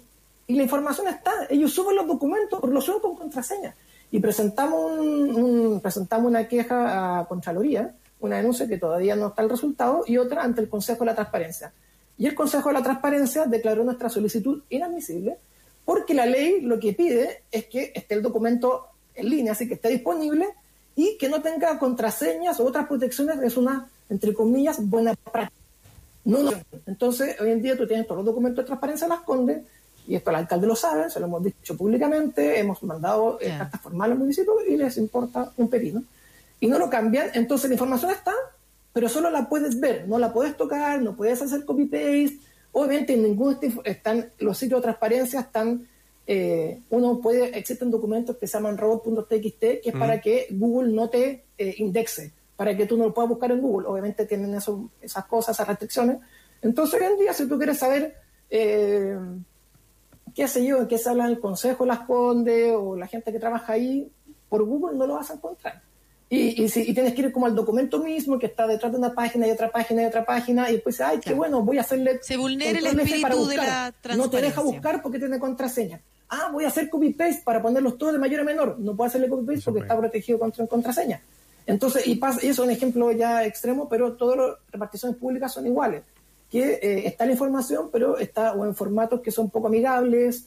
Eh, lo Echea, por ejemplo, publica también toda la información, información que exige la ley pero publica unos PDF horribles, chuecos, que no tienen, que tú no los puedes buscar. Es como lo del Ministerio de Salud, es como lo del mm. Ministerio de Salud y los datos para los, los matemáticos. Es una práctica. una práctica parece el Estado. Entonces, claro, y aún así, por ejemplo, nosotros en Reguleque, eh, antes de, salir, obviamente que gastamos mucho tiempo en desarrollar la plataforma, pero más tiempo gastamos en limpiar los datos, porque también están los datos de los sueldos en cada uno de los ministerios, eh, pero están subidos con un desgano horrible, o sea, tú tienes que mes a mes hay tablas que están corridas con fila, que le ponen ceros de más a los números, que por ejemplo, en vez de ponerle 2020, después está 2021, 2022, 2023, entonces teníamos datos que eran del año 2040, eh, o en vez de 2017 le ponen 1117, es decir, sin un cuidado, pero eh, atroz en el fondo. Eh, tremendo es muy bueno comparado con el contexto latinoamericano. Lo repito, estamos muy avanzados y la información está, pero América Transparente nace justamente por eso. Queremos desarrollar herramientas que, nos, que permitan tener un acceso a estos documentos más fácil. Eh, estamos trabajando en otra herramienta ahora que tiene que ver con la creación de empresas. Eh, todas las empresas que se crean en Chile se publican en el diario oficial, pero el diario oficial es un documento, un PDF, que no lo lee nadie Google, etcétera.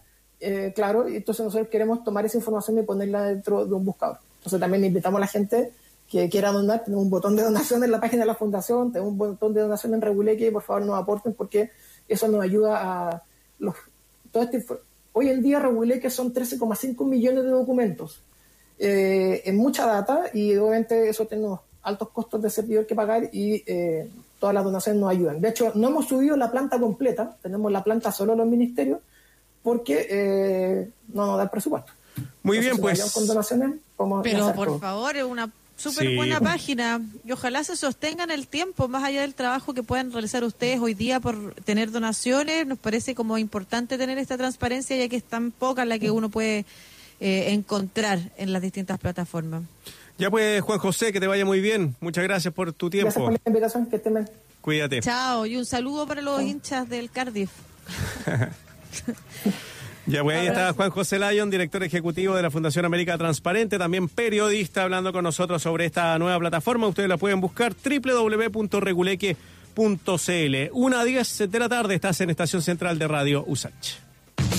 Un respiro y el maquinista regresa a la estación central. USACH 94.5, la radio de un mundo que cambia porque te acompañamos en todo momento, incluso en los más difíciles. En Monte Sinaí hemos creado un beneficio especial para servicios funerarios, exclusivo para trabajadores activos agrupados en empresas, sindicatos, federaciones y asociaciones. Una mano amiga en momentos difíciles. Contáctanos ahora en monte-sinaí.cl o llámanos al 22 457 3829. Monte Sinaí, una mano amiga en tiempo tiempos difíciles.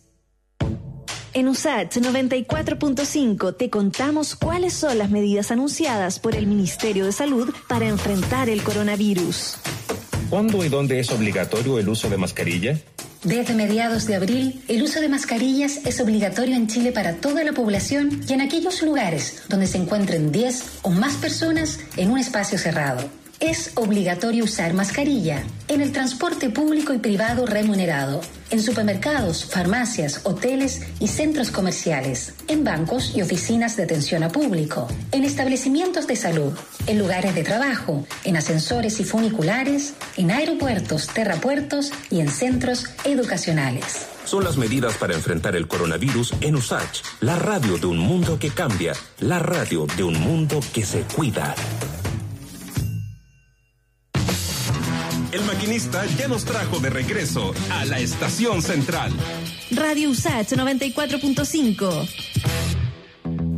Vamos con música cuando son las 13.12 de la tarde. Human League de Libanon, acá en Estación Central.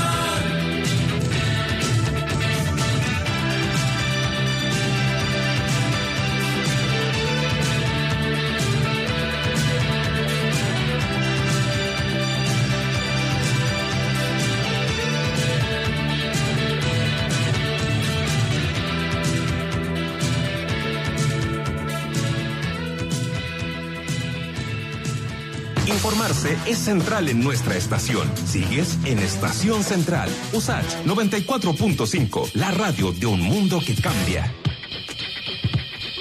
Una de la tarde, 15 minutos. eh, Lucía López, ahí sí. Se veía como recostadita, oye. Rico ese sillona, el de las florcitas, el de siempre. Ahí, mira, como esperando, echada. No, He echada cambiado, no. es mi tercera Relajada, posición. mejor dicho.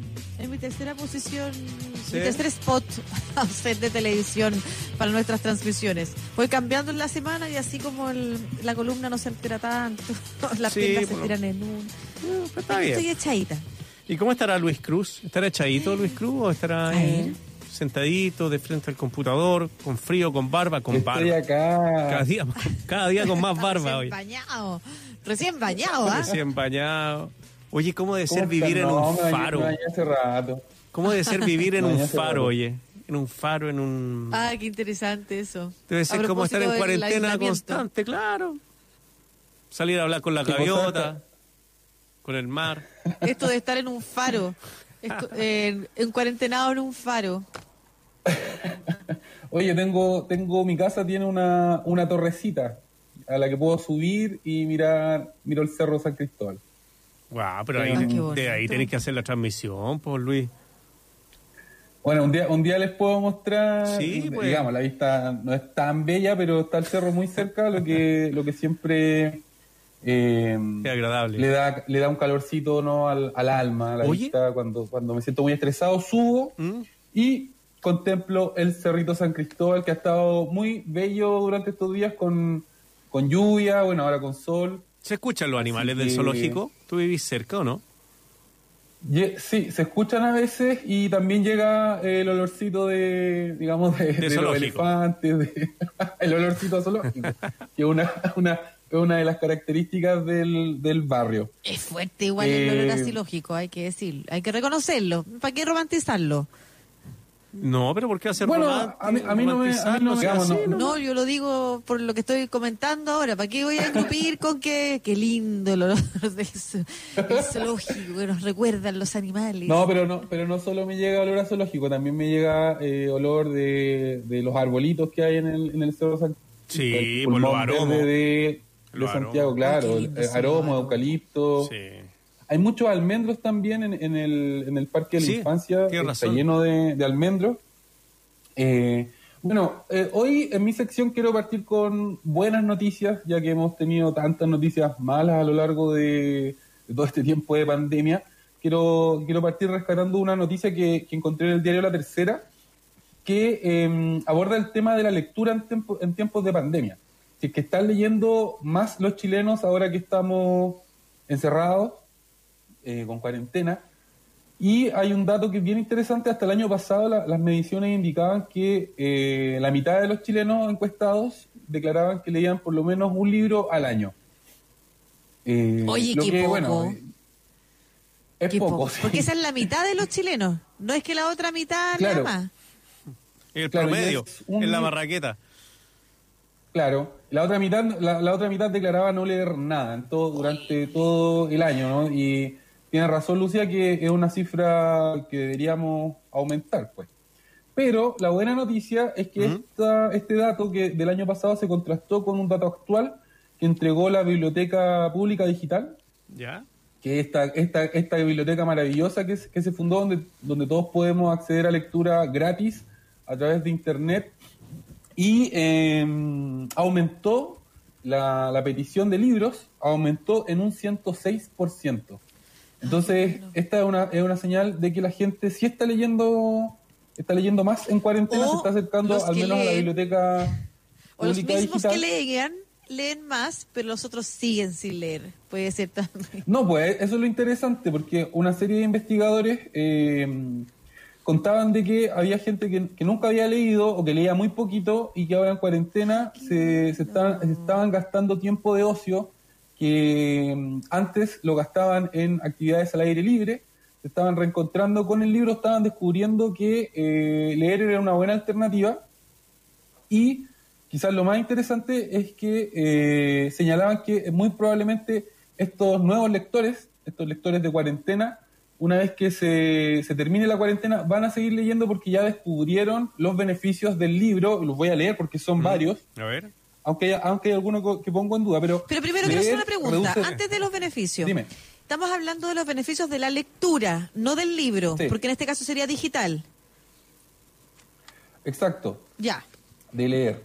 Porque después O sea, podemos, realidad, sumar la- los el- beneficios del libro mismo en sí, de la materialidad claro. del libro. Pero ya, Sí, partan con los beneficios el de la libro lectura. como el libro como el libro como formato de libro impreso pensemos que tiene 500 años y que no ha podido todavía no se inventa nada mejor para leer ¿no? Mm. o sea los lectores electrónicos están muy bien pero la performance la calidad de la lectura en papel sigue siendo superior a leer en el computador o a leer en un, en un lector digital Dicho esto, eh, para todos nuestros auditores, yo sé que muchos de nuestros auditores y de la gente que sigue esta sección eh, son lectores y son lectores avesados, pero no está de más recordar que eh, la lectura reduce el estrés, algo muy importante ahora en cuarentena, eh, mejora la concentración, la memoria, la ortografía, eso yo lo voy a poner en duda. ¿La ortografía? el voc- el voc- el voca- es que saben que yo, yo, yo leo desde muy chico y harto, pero yo aprendí a escribir bien en la universidad. Eh, Y siendo honesto, así como a escribir bien usando la- las reglas gramaticales, obviamente después me profesionalicé, hice un máster en edición y ahora soy un súper escritor. Pero dice la las reglas, pero- ortografía, no la gramática, po. Sí, y po. yo creo que tiene que ver con Claro, la memoria pero- fotográfica de las palabras. Del... Exacto. Pero la lectura, o sea, no, no, no, no, no, no, no, no, No, no nos enredemos, por favor. Sigamos adelante. Ah, no empecemos a caernos. Enriquece los A momentos pedazos. de ocio, Sí, pues. informa, divierte, activa la imaginación. Yo creo que hay muchas razones muy importantes por las que nuestros auditores eh, deberían acercarse a la lectura, más aún cuando hay muchas alternativas gratuitas de lectura, como las que hemos ido recomendando Sí. a lo largo de cada capítulo de esta sección de eh, libros para pasar la cuarentena. Así que eso después es un dato, es un Oye. dato que yo lo tomo como algo positivo. Sí, hablemos del tiempo. Yo creo que es relevante el tiempo de la gente. Ahora el tiempo que ocupaba en trasladarse, que sé yo, un- una hora, la está usando en lectura. Antes no lo usaba en Claro. lectura porque tenía que manejar, pero yo creo que el tema no es que a los chilenos no les guste leer. Yo creo que el tema es el tiempo. El tiempo, y lo hemos visto ahora que cuando con Lucía hemos conversado tantas veces de que, claro, lo- están los dos papás en la casa, eh, pero igual se tienen que preocupar de los niños, igual se tienen que preocupar, eh, pero llegan una hora, o sea, no, no se movilizan, no pierden dos horas en el día, y esas tal vez esas dos horas que perdían antes de movilizarse, o hasta cuatro horas, eh, la están usando en la lectura. Sí, yo creo que el tiempo no es que a la gente le falte ganas. Pero igual, Claro. el- yo creo que el tiempo y una suma de otros factores que se vinculan al tipo de sociedad que hemos construido y lo que privilegia y a lo que nos presiona. Porque hay muchas personas que al llegar a la casa, por ejemplo, y es la mayoría, y no solamente en Chile, Prendemos es- la tele. se prende la tele, por ejemplo. Se prende la tele como una acción Claro. alienante que no que no te recupera energía, no te oxigena el cerebro, no permite la activación de otras áreas, sino que solamente te mete en la rueda que te permite al otro día levantarte de nuevo. Entonces son distintas acciones que no nos en las que no nos han educado el valor del ocio, el valor de esa acción que te que además cuando uno lee y le dedica tiempo a eso, sale de esa ruedita de hámster en la que estamos todo el tiempo, de la que forma por parte la tele también, y te activa, por ejemplo, el pensamiento crítico. Entonces hay un... Exacto. Ya, por favor, eh, comparte, Luis, No, este eh, punto de vista. Eh, estoy totalmente de acuerdo con, con Lucía. Soy un, un, eh, un Un convencido de que la lectura solo tiene cosas buenas, ¿no? Por más que el Quijote nos di- el, el Quijote de la Mancha nos diga que al Quijote se le secó el cerebro de tanto leer, en mi experiencia la gente que, que- que tiene una, una práctica constante de lectura desarrolla más el pensamiento crítico y es importante que digamos todos los ciudadanos desarrollemos el pensamiento crítico porque finalmente eso nos permite tomar mejores decisiones en nuestra vida, ¿no? Y un poco también tener la rienda de lo que nos pasa. Yo creo que ahí hay una hay una de las claves de por qué es tan importante tener una sociedad eh, eh, que lea, que lea porque en la lectura eh, eh, se provoca el intercambio de ideas. Lo que tú dices Y es tiene que ver con lo que la- señalaba Marcelo. Tomar las riendas de nuestras vidas nos permitiría decidir qué hacer con ese escaso tiempo libre que tenemos y cómo ocuparlo mejor en algo que nos generara energía. Fíjate que yo tengo a mí unas, unas amigas que tengo, unas mujeres conocidas que me inspiran porque las admiro, las encuentro súper inteligentes y un montón de otras cosas más. Una está estudiando, creo que otro doctorado, es experta en temas de educación. eh, está en Estados Unidos en estos momentos, se llama Vale Zunino, la voy a mencionar, y la otra es la Virginia Garretón, que era la exdirectora de la Iniciativa Científica Milenio y que ahora trabaja en el Ministerio de Ciencias. Dos mujeres inteligentísimas. Y ellas, por ejemplo, tienen una característica que no es muy común en la gente que tiene un pasar más afortunado y sueldos más altos comparados con la mediana de este país, que es que usan Claro. el transporte público. Igual que el Para papá leer. de mi hijo. Se mueven en transporte público porque están acostumbrando en el transporte público. Y en ese transporte público leen mucho. leer, sí. Leen todo el tiempo, de ida y de vuelta. Y mi aspiración es acostumbrarme cada vez más a usar el transporte público porque creo que es un círculo virtuoso. En vez de andar en el auto que estresa, que como dice Marcelo, no te da tiempo, te tiene metido en un espacio donde además estáis preso, no y no otras no cosas podéis distraerte. no podéis distraerte. O sea, y, pero aquí se promueve el auto. Entonces, todo lo que promovemos como sociedad que, que inyecta eh, como estímulos al consumo directo, inmediato, no aporta en ese círculo virtuoso. Así es. Eh, eh, bueno, la, lectura es una forma de, romper este ciclo, de alguna forma de, nega- de negatividad en, la- en el que caemos. Eh, además, también los auditores tienen que pensar que hay libros para todos los gustos, de todos los temas. La literatura de verdad que es un universo en el que hay que sumergirse. Y lo más importante yo creo es que uno lea por placer, que lea libros que le gusta y claramente un libro te va, una lectura te va llevando a otra lectura y, eso es súper normal y es súper lindo y es una característica muy, muy propia de la literatura, que de, de pronto te gusta un autor, te gusta un tema, pero después ese mismo libro te va llevando a otro y a otro y a otro y al final eh, terminas aprendiendo mucho, desarrollando, eh, digamos, tu ser interior, por, por decirlo de alguna manera, y desarrollando, desarrollando también eh, la capacidad de pensar, ¿no? La, la capacidad de cuestionarte, la capacidad de reflexión. Eh, la lectura es un momento para uno, es un momento muy Sí. personal, es una conversación de uno a uno con, con el escritor. Oye, ya, pa- pasemos al, al, al otro tema. A las recomendaciones, Eh, pues, nos quedan unos minutitos todavía. ah, sí. Dele. Quiero, eh, quiero, eh, comentarnos el, el fallecimiento de- del poeta y Premio Nacional de Literatura Efraín Barquero.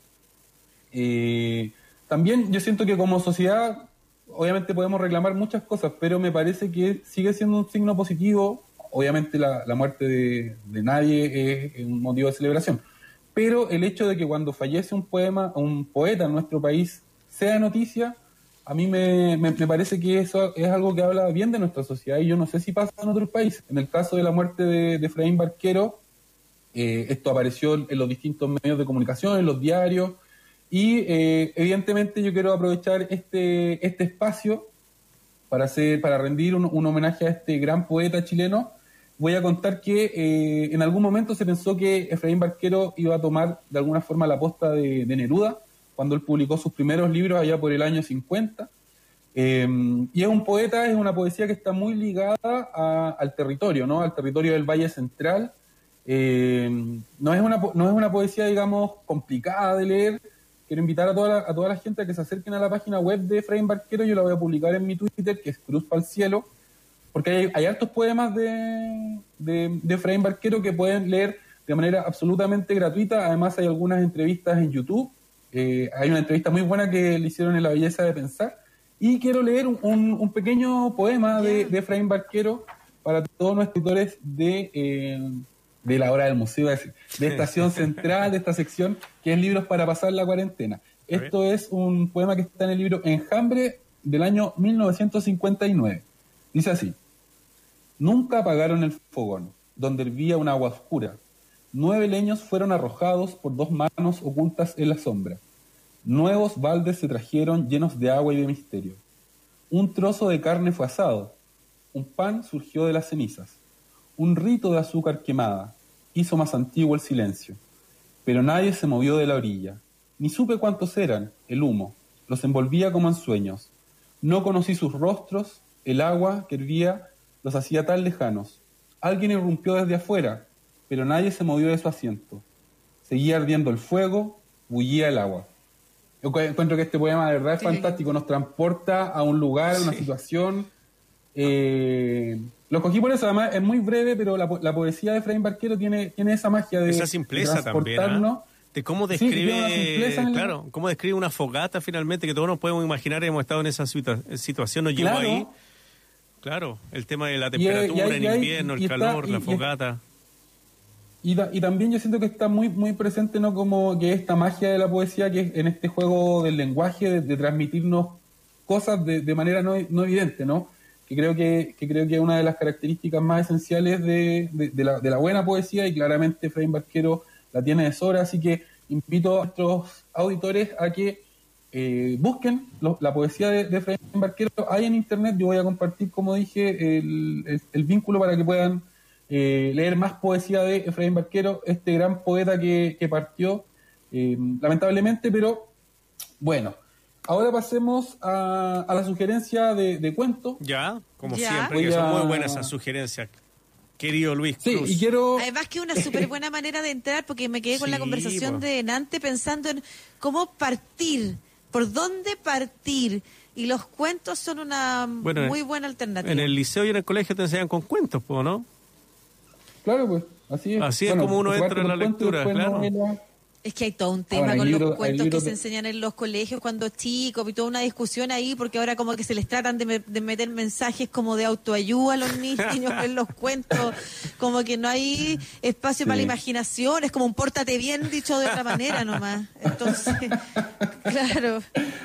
Pero Oye, sí, eh, ya, quiero partir de esta recomendación eh, haciéndole, haciendo una relación que es bien extraña eh, entre el fin del mundo Eso y me gustó. eh, si alguna vez han tenido ustedes problemas con el cajero automático. Bueno, ¿quién no? po? ¿Quién no? Que te, ¿Cómo es? Que te clonen la tarjeta o que chupen la tarjeta y después tienes que llamar al número que está bajito. Claro, y uno cae, en- todo sí, bucle. O, o meter, la- O o meter la tarjeta, en revisar la página web. Oye, pero otra, otra cosa que también puede pasarnos es que uno meta la tarjeta o eh, se meta al sitio web del banco y la cuenta aparezca en cero. Y si uno No. necesita, tiene necesidad de dinero, digamos, es una situación bastante complicada. Les comento esto porque el, el cuento del que quiero hablar, que se llama Cuando el mundo se detuvo, del escritor chileno Francisco Ortega, en realidad no es un cuento, es un fragmento de, de una novela que él escribió a pedido eh, por allá por el año 2011 y se la pidieron eh, para hablar del fin del mundo, ¿no? Cómo él se imaginaba el fin del mundo. Y esta novela nunca llegó a ser publicada y Francisco liberó un capítulo de, de esta, de esta novela que funciona como un cuento, tiene un, tiene un final, digamos. Eh, y es bien interesante porque eh, a veces se nos olvida, pero poniéndonos en el caso de que existiese un fin del mundo, o sea, va a haber un fin del mundo en algún momento, no sabemos si lo vamos a conocer. La No. historia nos dice que los finales de era siempre son, digamos, eh, Catastrófico, tiempo. ¿no? O sea, no es que, que- que el martes se acabe el viviendo. mundo, no es que... un cúmulo Exacto, de cosas. este podría ser un inicio de fin del mundo, ¿no? Y Francisco Ortega nos pone en este proceso de degradación de la normalidad y lo hace muy bien porque parte de una situación súper cotidiana, un matrimonio que está viviendo en, en este, un, un- un matrimonio de, de- de clase acomodada, eh, y él tiene que ir a buscar plata al cajero para pagarle a la nana. Ese es el, el punto de partida de, de- de esta historia. Eh, tiene que pagarle a la nana, entonces tiene que ir a sacar plata al cajero, va con su hija, y cuando llega al cajero, bueno, entre medio hubo un corte de luz, ¿Mm? llega al cajero y se encuentra que la cuenta está en cero. Está, está en cero esto que yo les comentaba. Y él dice, bueno, pero si yo revisé y no, y no tengo plata. El tipo que está atrás en la, en la fila esperando le dice, oye, ya déjame ver yo. Así. Mete la tarjeta y pasa lo mismo. Y de ahí en adelante, el cuento que va avanzando por días, día uno, día dos, va planteando distintas cosas que dejan, digamos, cómo esta normalidad se empieza a trastocar. Por ejemplo, la televisión deja de funcionar, eh, sigue habiendo luz. Cae nieve, están en verano, pero cae nieve. Y cae nieve todos los días a las 10 de la noche, por ejemplo, y los niños salen a jugar. Solo hay radio, por ejemplo, se acaban todas las radios y la- lo único que se escucha es una señal, digamos, del gobierno en AM. Entonces, las noticias Uy. todo el mundo las tiene que sintonizar por, por, por eso. Entonces, nos va poniendo en un, en un, en un mundo bastante. Eh, Que no hace recordar muchas lo- cosas lo- también, ¿o no? los automóviles dejan de El funcionar. tema de los bandos militares con la M. Exacto. No está muy claro qué es lo que pasa. Eh, por ahí eh, se supone que se cayó un satélite y esto provocó un, un pulso electromagnético que destruyó todo, pero eso no está claro. y en algún momento se mueren los animales. En, en algún momento de esta historia se mueren todos los animales. Se mueren los pajaritos, los perros, los gatos. Y ahí el narrador cuenta, él sale, sale por la ciudad y empieza a contar toda esta, toda esta mortandad, ¿no? Lo que significa que a la gente se le, muere, se le mueran las mascotas. Eh, y, por, y por ahí hay una idea que también está, que está ocurriendo ahora, que es el tema del Winsor, que yo leí por ahí que había todo un, un problema porque, digamos, el Winsor no está, Hay una está no campaña. está recibiendo Hay una campaña visitas, claro, levantaron una campaña, pero es un tema, ¿no? ¿Qué, qué pasa con los animales en circunstancias como esta? En circunstancias donde ni siquiera la población humana, eh, digamos, puede resistir bien. Y el cuento avanza, avanza, avanza, va- siguen pasando estos, y en algún momento comienzan las tensiones sociales. Comienzan las tensiones sociales, por ahí empieza a haber toma de, de casas, eh, incendios también. Y el cuento termina, o sea, la historia, este fragmento, eh, termina con una, con una revelación tremenda por parte del, del autor. ¿Cuál es? No se las voy a decir, Ah. pero de verdad es un giro, es un giro, no, no es un giro, pero él, él cuenta que en- Ay, sí, durante toda esta tragedia él hizo, cometió un acto, digamos, terrible. Así que los voy a dejar muy Se olvidó de la hija este- que con la que había ido al cajero. O algo peor. No, no, no, no, no lo puedo, co- no lo puedo contar. No, pero- pues pero no lo sí, cuente. eh, Francisco, también decir que Francisco es un escritor, bueno, él, él es eh, bastante conocido, escribió Logia, Alberto Kaifman, yo soy chileno, un autor que trabaja muy bien la ficción, la fantasía, así que yo sé que lo van a pasar muy bien leyendo este, este texto, Cuando el mundo se detuvo. Voy a poner el enlace en, en mi Twitter, Cruz Pal Cielo, arroba Cruz Cielo. Y lo último para cerrar es una invitación, una invitación eh, a un recital de poesía que se va a hacer hoy. Lo organiza nuestra universidad hermana, la Universidad de Chile. Eh, el recital se llama Resistencia Poética contra la Muerte y se va a realizar hoy a través de Facebook, Facebook Live. ¿Ya? A las 19 horas también va a salir por la señal de radio ADN. Voy a pasar el dato. Eh, y es bien interesante porque en este recital van a participar solo poetas mujeres y hay tres candidatas al premio nacional. Entonces, esto obviamente ¿Quiénes que son? eh, está muy, muy bueno. Ahí se Va a define. estar la Carmen Berenguer, la Carmen Berenguer, la Elvira Hernández y Rosa Betty Muñoz. Pero también va- van a estar más eh, poetas más jóvenes como la Julieta Marchand, como la Victoria Ramírez. Así que de verdad la invitación está súper buena para que todos nuestros auditores se conecten con la poesía. Hoy día hemos estado Por la Facebook. Live. Y tengan la radio Sats Facebook prendida Live. al lado. Resistencia poética contra la muerte. Bueno, pero oye, escuchamos Radio Sach todo el día, no, Está no bien, va a pasar nada. Eso tiene que hacer nomás, pues. ¿Qué va a estar escuchando otra radio? link puesto ¿Hasta del? Facebook nomás en tu Twitter. Sí, Facebook, pon el link Don nomás del Marcelo, Facebook, Don ¿ok? Marcelo, no, no se me enoje. Ayer No, tuvimos porque- topic nacional con, con Mauricio Jürgensen. Sí, pues. Una, una horita de poesía no, no, no le va a hacer mal. a la no, revista. no, pero ayer eh, en la hora del museo coincide con, con la lectura, ¿o no? No. Ah, por eso ya, bueno, dice. por eso la estoy Por auspiciando. eso, no le, por eso le da lo mismo. por eso le da lo mismo. Oye, ya, Ya, pues. Luis, Ya, Luis. un abrazo. un abrazo grande. Oye, un abrazo grande. Eh, me encanta hacer esta sección. así Nosotros también.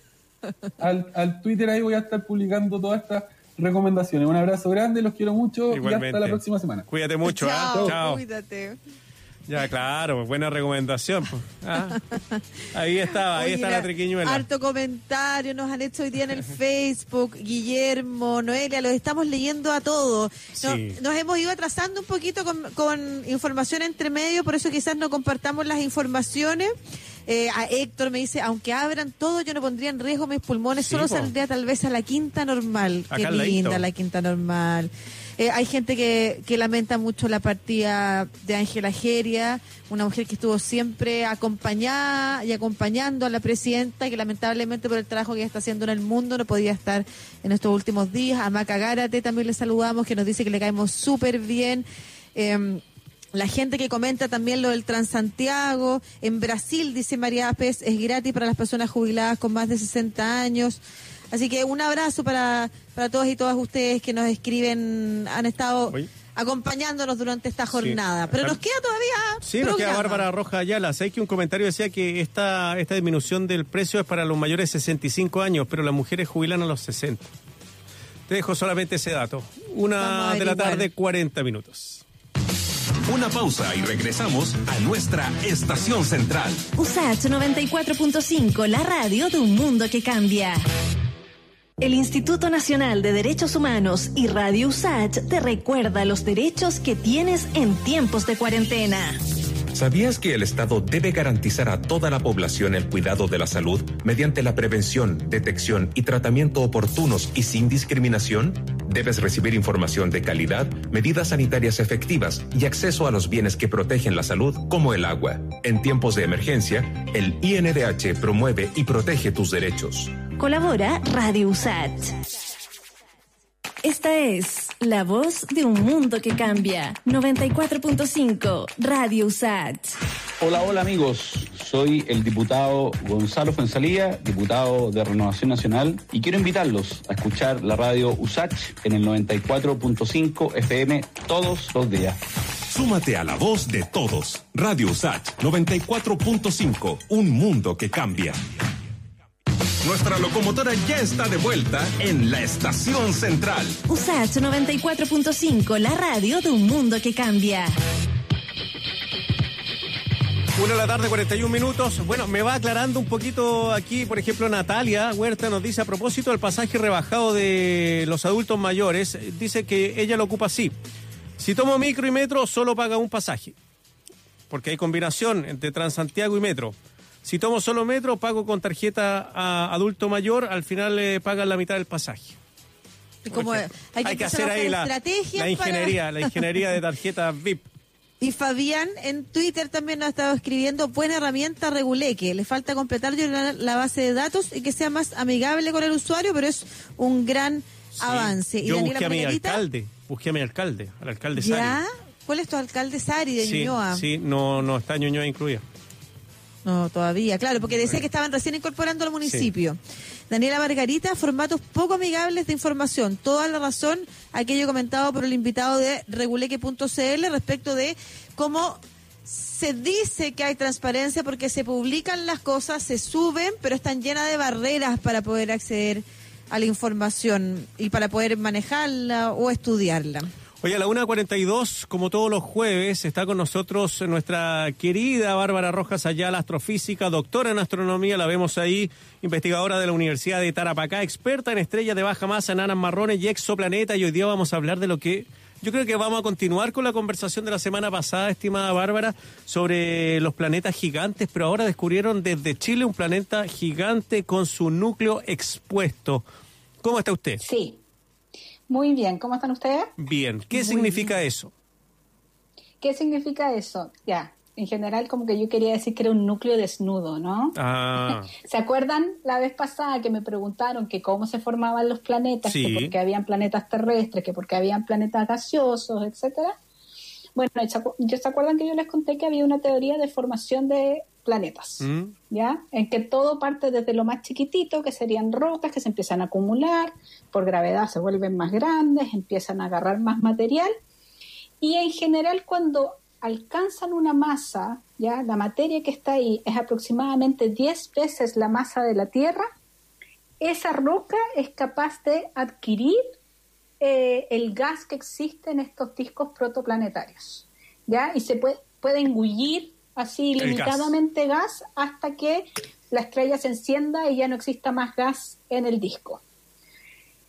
Lo que se descubrió en realidad es un planeta, se descubrió con la eh, misión TESS, que es una misión espacial que está observando las estrellas más brillantes del cielo eh, para encontrar eh, los exoplanetas que se puedan caracterizar de la mejor forma.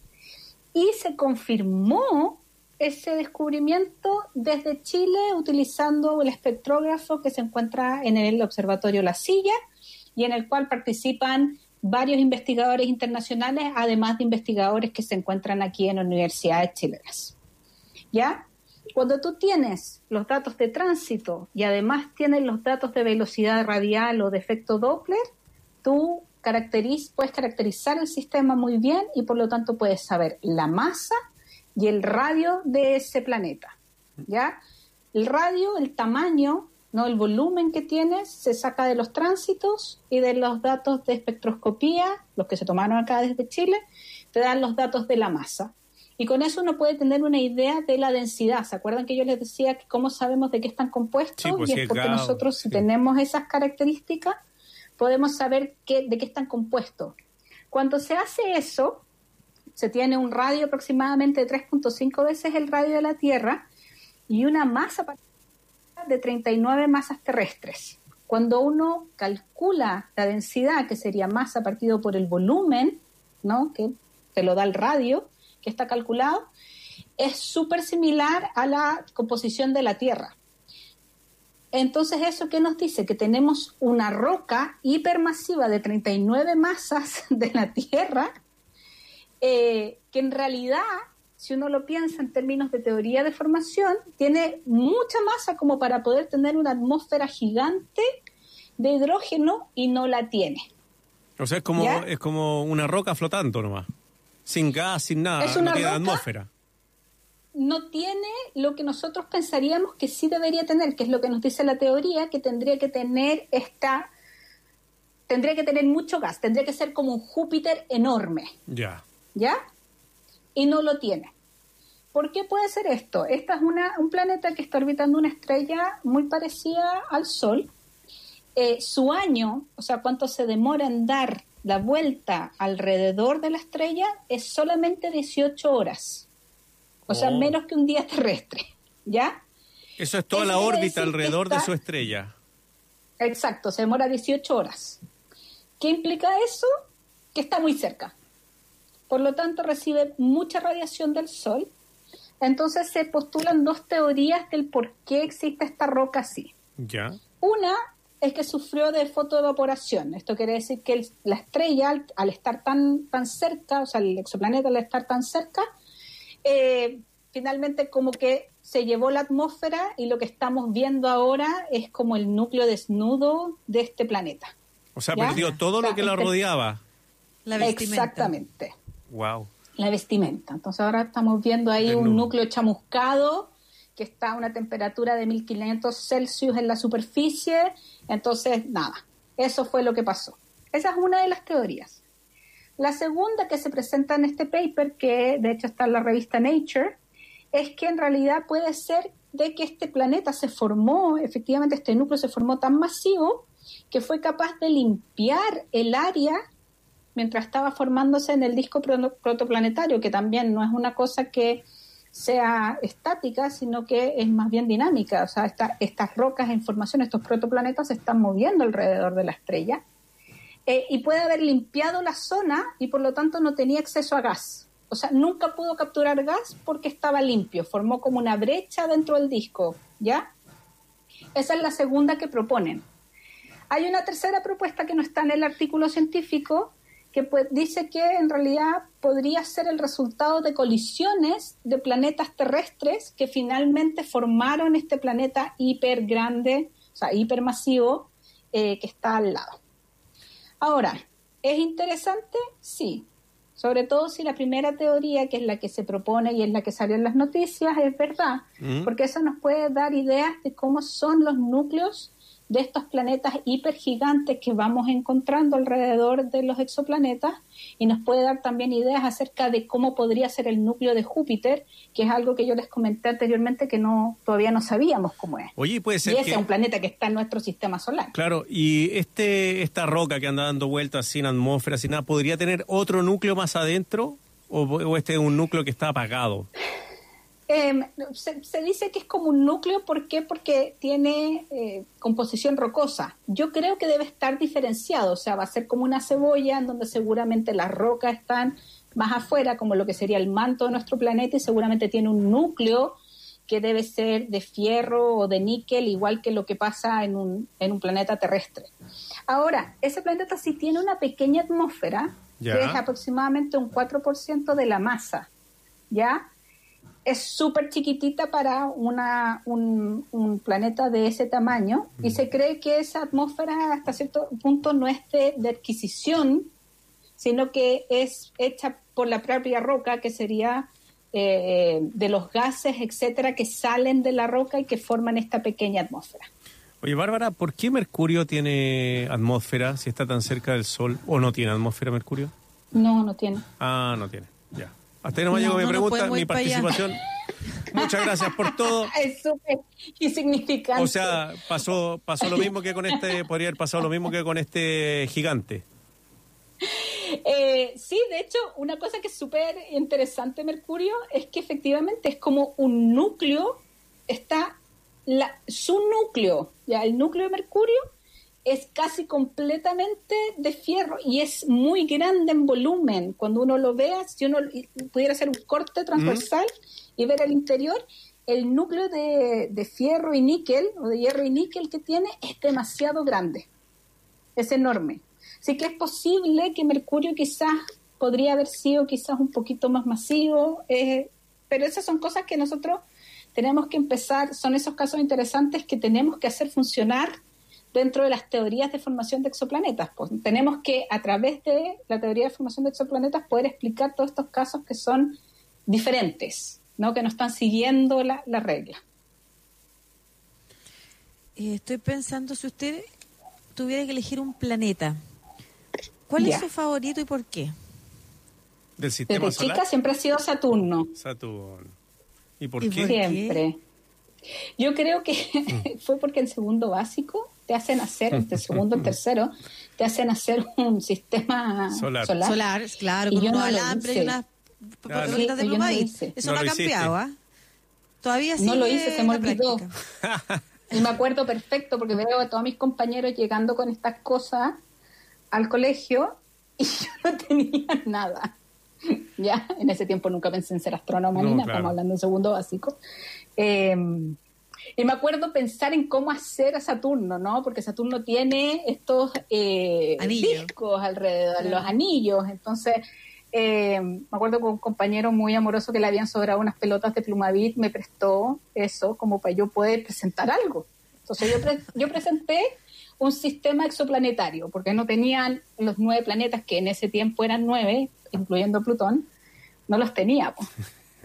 Así que, Era un plan, Para que vean. era un ¿Pero sistema, cómo lo hiciste? un sistema solar de dos, de dos, del Sol y un planetita. Claro, ¿qué claro, presentaste? tenía un más. sol y tenía un planeta gigante. Y nada más. Era eh, 51 Pegasi, ve. Ah, pero no hiciste Saturno. Sí, pues hice lo que Trató. pude hacer, porque yo decía, ¿qué es lo que, Ya, qué, qué es lo que No, puedo porque hacer? pudiste Pero haber es que puesto le- cualquier planeta sin anillo y pusiste uno con un anillo. Le hiciste más difícil. Sí, pues. Sí, sí. Pues ya, pero ¿y de grande estudiando te sigue gustando, fascinando Saturno, no? Eh, sí, lo encuentro súper interesante porque tiene, eh, tiene un campo magnético interesante. Ahora tenemos imágenes, eh, han ido misiones, ¿no? La misión Cassini fue para allá. eh, tiene todas estas lunas. Eh, yo cuando estaba en Cornell habían investigadores allá que estaban viendo cómo se formaban los anillos. eh, y, y las diferentes composiciones dentro del anillo y que se pueden ver diferencias y se pueden ver así como unas olas eh, eh, dentro de los anillos. Es bien, es bien interesante, sí. Oye, A mí Bárbara. me gusta. Sí. Sí, A ver, yo, a mí siempre me atrajo mucho desde chico la Luna. Y Marte, por la supuesto. luna. Sí. Sí, po. Bueno, la luna es que la tenemos ahí, Sí. se puede observar y los cráteres y que se vea más oscuro y todo, es entretenido. Oye, yo quiero aprovechar, yo sé que quedan como tres minutos. Eh, queda pero como quiero uno, comentar estimada algo. Bárbara. Diga. ¿Uno? No, quería hablar sobre los proyectos COVID que salieron. eh, ¿Se acuerdan que el Sí, sí. Ministerio de Ciencia y Tecnología sacó eh, estos proyectos? 63. Hubo una alta participación. eh, fueron 1.500, no, 1.055 proyectos los que se presentaron. Y ayer salió la adjudicación, hubo 63 grupos que se lo adjudicaron. Eh, son buenas noticias, son grupos que están dentro de todas las ciencias, no solamente uno podría pensar que quizás eran eh, investigación solamente en medicina, no, existe eh, ciencias sociales también, eh, hubo una alta eh, participación, eh, participación de eh, investigadores principales femeninos también. Eh, pero hay una cosa que a mí sí me afectó, yo como saben soy de, de la UTA, y es que eh, la distribución de estos no Ah, es equitativa sí. a lo largo del país. Se la llevó la Chile y, Y la muestra- Católica, la mayoría, ¿o no? La Chile y la Católica creo que sacaron como un 41% Sí. de las propuestas. Después viene eh, con un 13% la región del Biobío, con un 8% la Araucanía y con un 6% Valpo. y toda la región norte, o sea, estoy hablando de Valparaíso para arriba, tiene solamente adjudicado un proyecto. ¿Ya? de los 63. también o no? Si uno logra es que eso es independiente, porque yo lo que les quería decir es que eh, me llamó la atención porque esto salió en Twitter, hubo varios investigadores que estaban un poco como choqueados con esto, de por qué la diferencia. Eh, Aysén Echeverry, que es la directora de ANID, habló sobre esto y ella decía, bueno, que es difícil, que hay que perder eh, la excelencia, que no hay que perder la excelencia. Y eso de la excelencia se me es algo que se ha utilizado bastante, por ejemplo, para dejar a las mujeres fuera mm. en ciencias exactas. ¿no? Es que hay que contratar al mejor, es que hay que elegir el mejor proyecto. Y lo que se olvida al decir eso de que hay que seleccionar los mejores proyectos o la excelencia es las diferencias de condiciones que existen. O sea, hay brechas ¿no? de estructura y brechas históricas desde hace mucho tiempo que impiden que nuevos investigadores que quizás se están integrando en las universidades que están en otras regiones puedan pelear de la misma forma eh, este tipo de proyectos. Y esto lo aumenta más aumenta más la brecha. Sí, Bárbara. Eh, tenemos que. Exactamente. tenemos que ir despidiendo. ¿Te parece que lo retomemos la próxima semana también el tema de la ciencia, las mujeres y, bueno, el tema de los proyectos y también la regionalización, la regionalización que es un tema interesante? Es muy poco, es muy poco. Y uno ve los otros proyectos y en realidad siempre salen perjudicados. Entonces al final te perjudica, ¿no? Y además eh, siempre sigue siendo perjudicial de pues. justificar las cosas por excelencia siempre hay sesgos y hay que reconocerlo y por eso se toman medidas afirmativas que permitan una mejor distribución. Pues, y al hacerlo se confirma que aquellos lugares que tú pensabas que no había excelencia, sí había excelencia. Un abrazo, quería Bárbara Rojas Ayala. Nos encontramos la próxima semana de este tema, súper interesante. Ya. Chao, Bárbara. chicos, que estén bien. Chao, chao. de. Chao. y, nos despedimos eh, reiterando nuestras condolencias a la a la familia de la expresidenta Michelle Bachelet, em, actual comisionada para las Naciones Unidas en Derechos Humanos. Hay en las redes sociales muchas, muchas manifestaciones desde la misma Universidad de Chile, recordando que Ángela Geria fue alumna eh, de arqueología. Ahí, por supuesto, eh, parlamentarias, autoridades políticas de distintos sectores. Una información que vamos a seguir revisando. Falta saber también y conocer las declaraciones de la propia la propia presidenta. Una lástima. Realmente una historia de, amor madre-hija muy llamativa. Sí, tiene que ver con, eh, con la detención, con las torturas que sufrieron juntas, con el exilio, tiene que ver con, claro, es una historia que, bueno, que afecta y afectó a muchas familias en nuestro país. Bueno, un abrazo solidario y también a las personas que han perdido un familiar con esta enfermedad del COVID, también, por mm. supuesto, como lo hacemos diariamente un abrazo grande a ellos. Ya, Lucía, una de la tarde, 58 minutos, nos vamos. Que te vaya muy bien. Un abrazo para todas y todos que nos, nos acompañaron hoy día. Nos encontramos mañana a las 12. Siga sintonizando, acompañándose de la Radio Sach durante la tarde. No le haga caso a Luis Cruz en este sentido. Chao. Chao. Aquí cerramos nuestra estación central. Un expreso con paradas en la noticia, el análisis y la opinión para entender un mundo que cambia. Nos encontramos de lunes a viernes desde el mediodía y hasta las 2 de la tarde. USACH 94.5. La estación central de un mundo que cambia.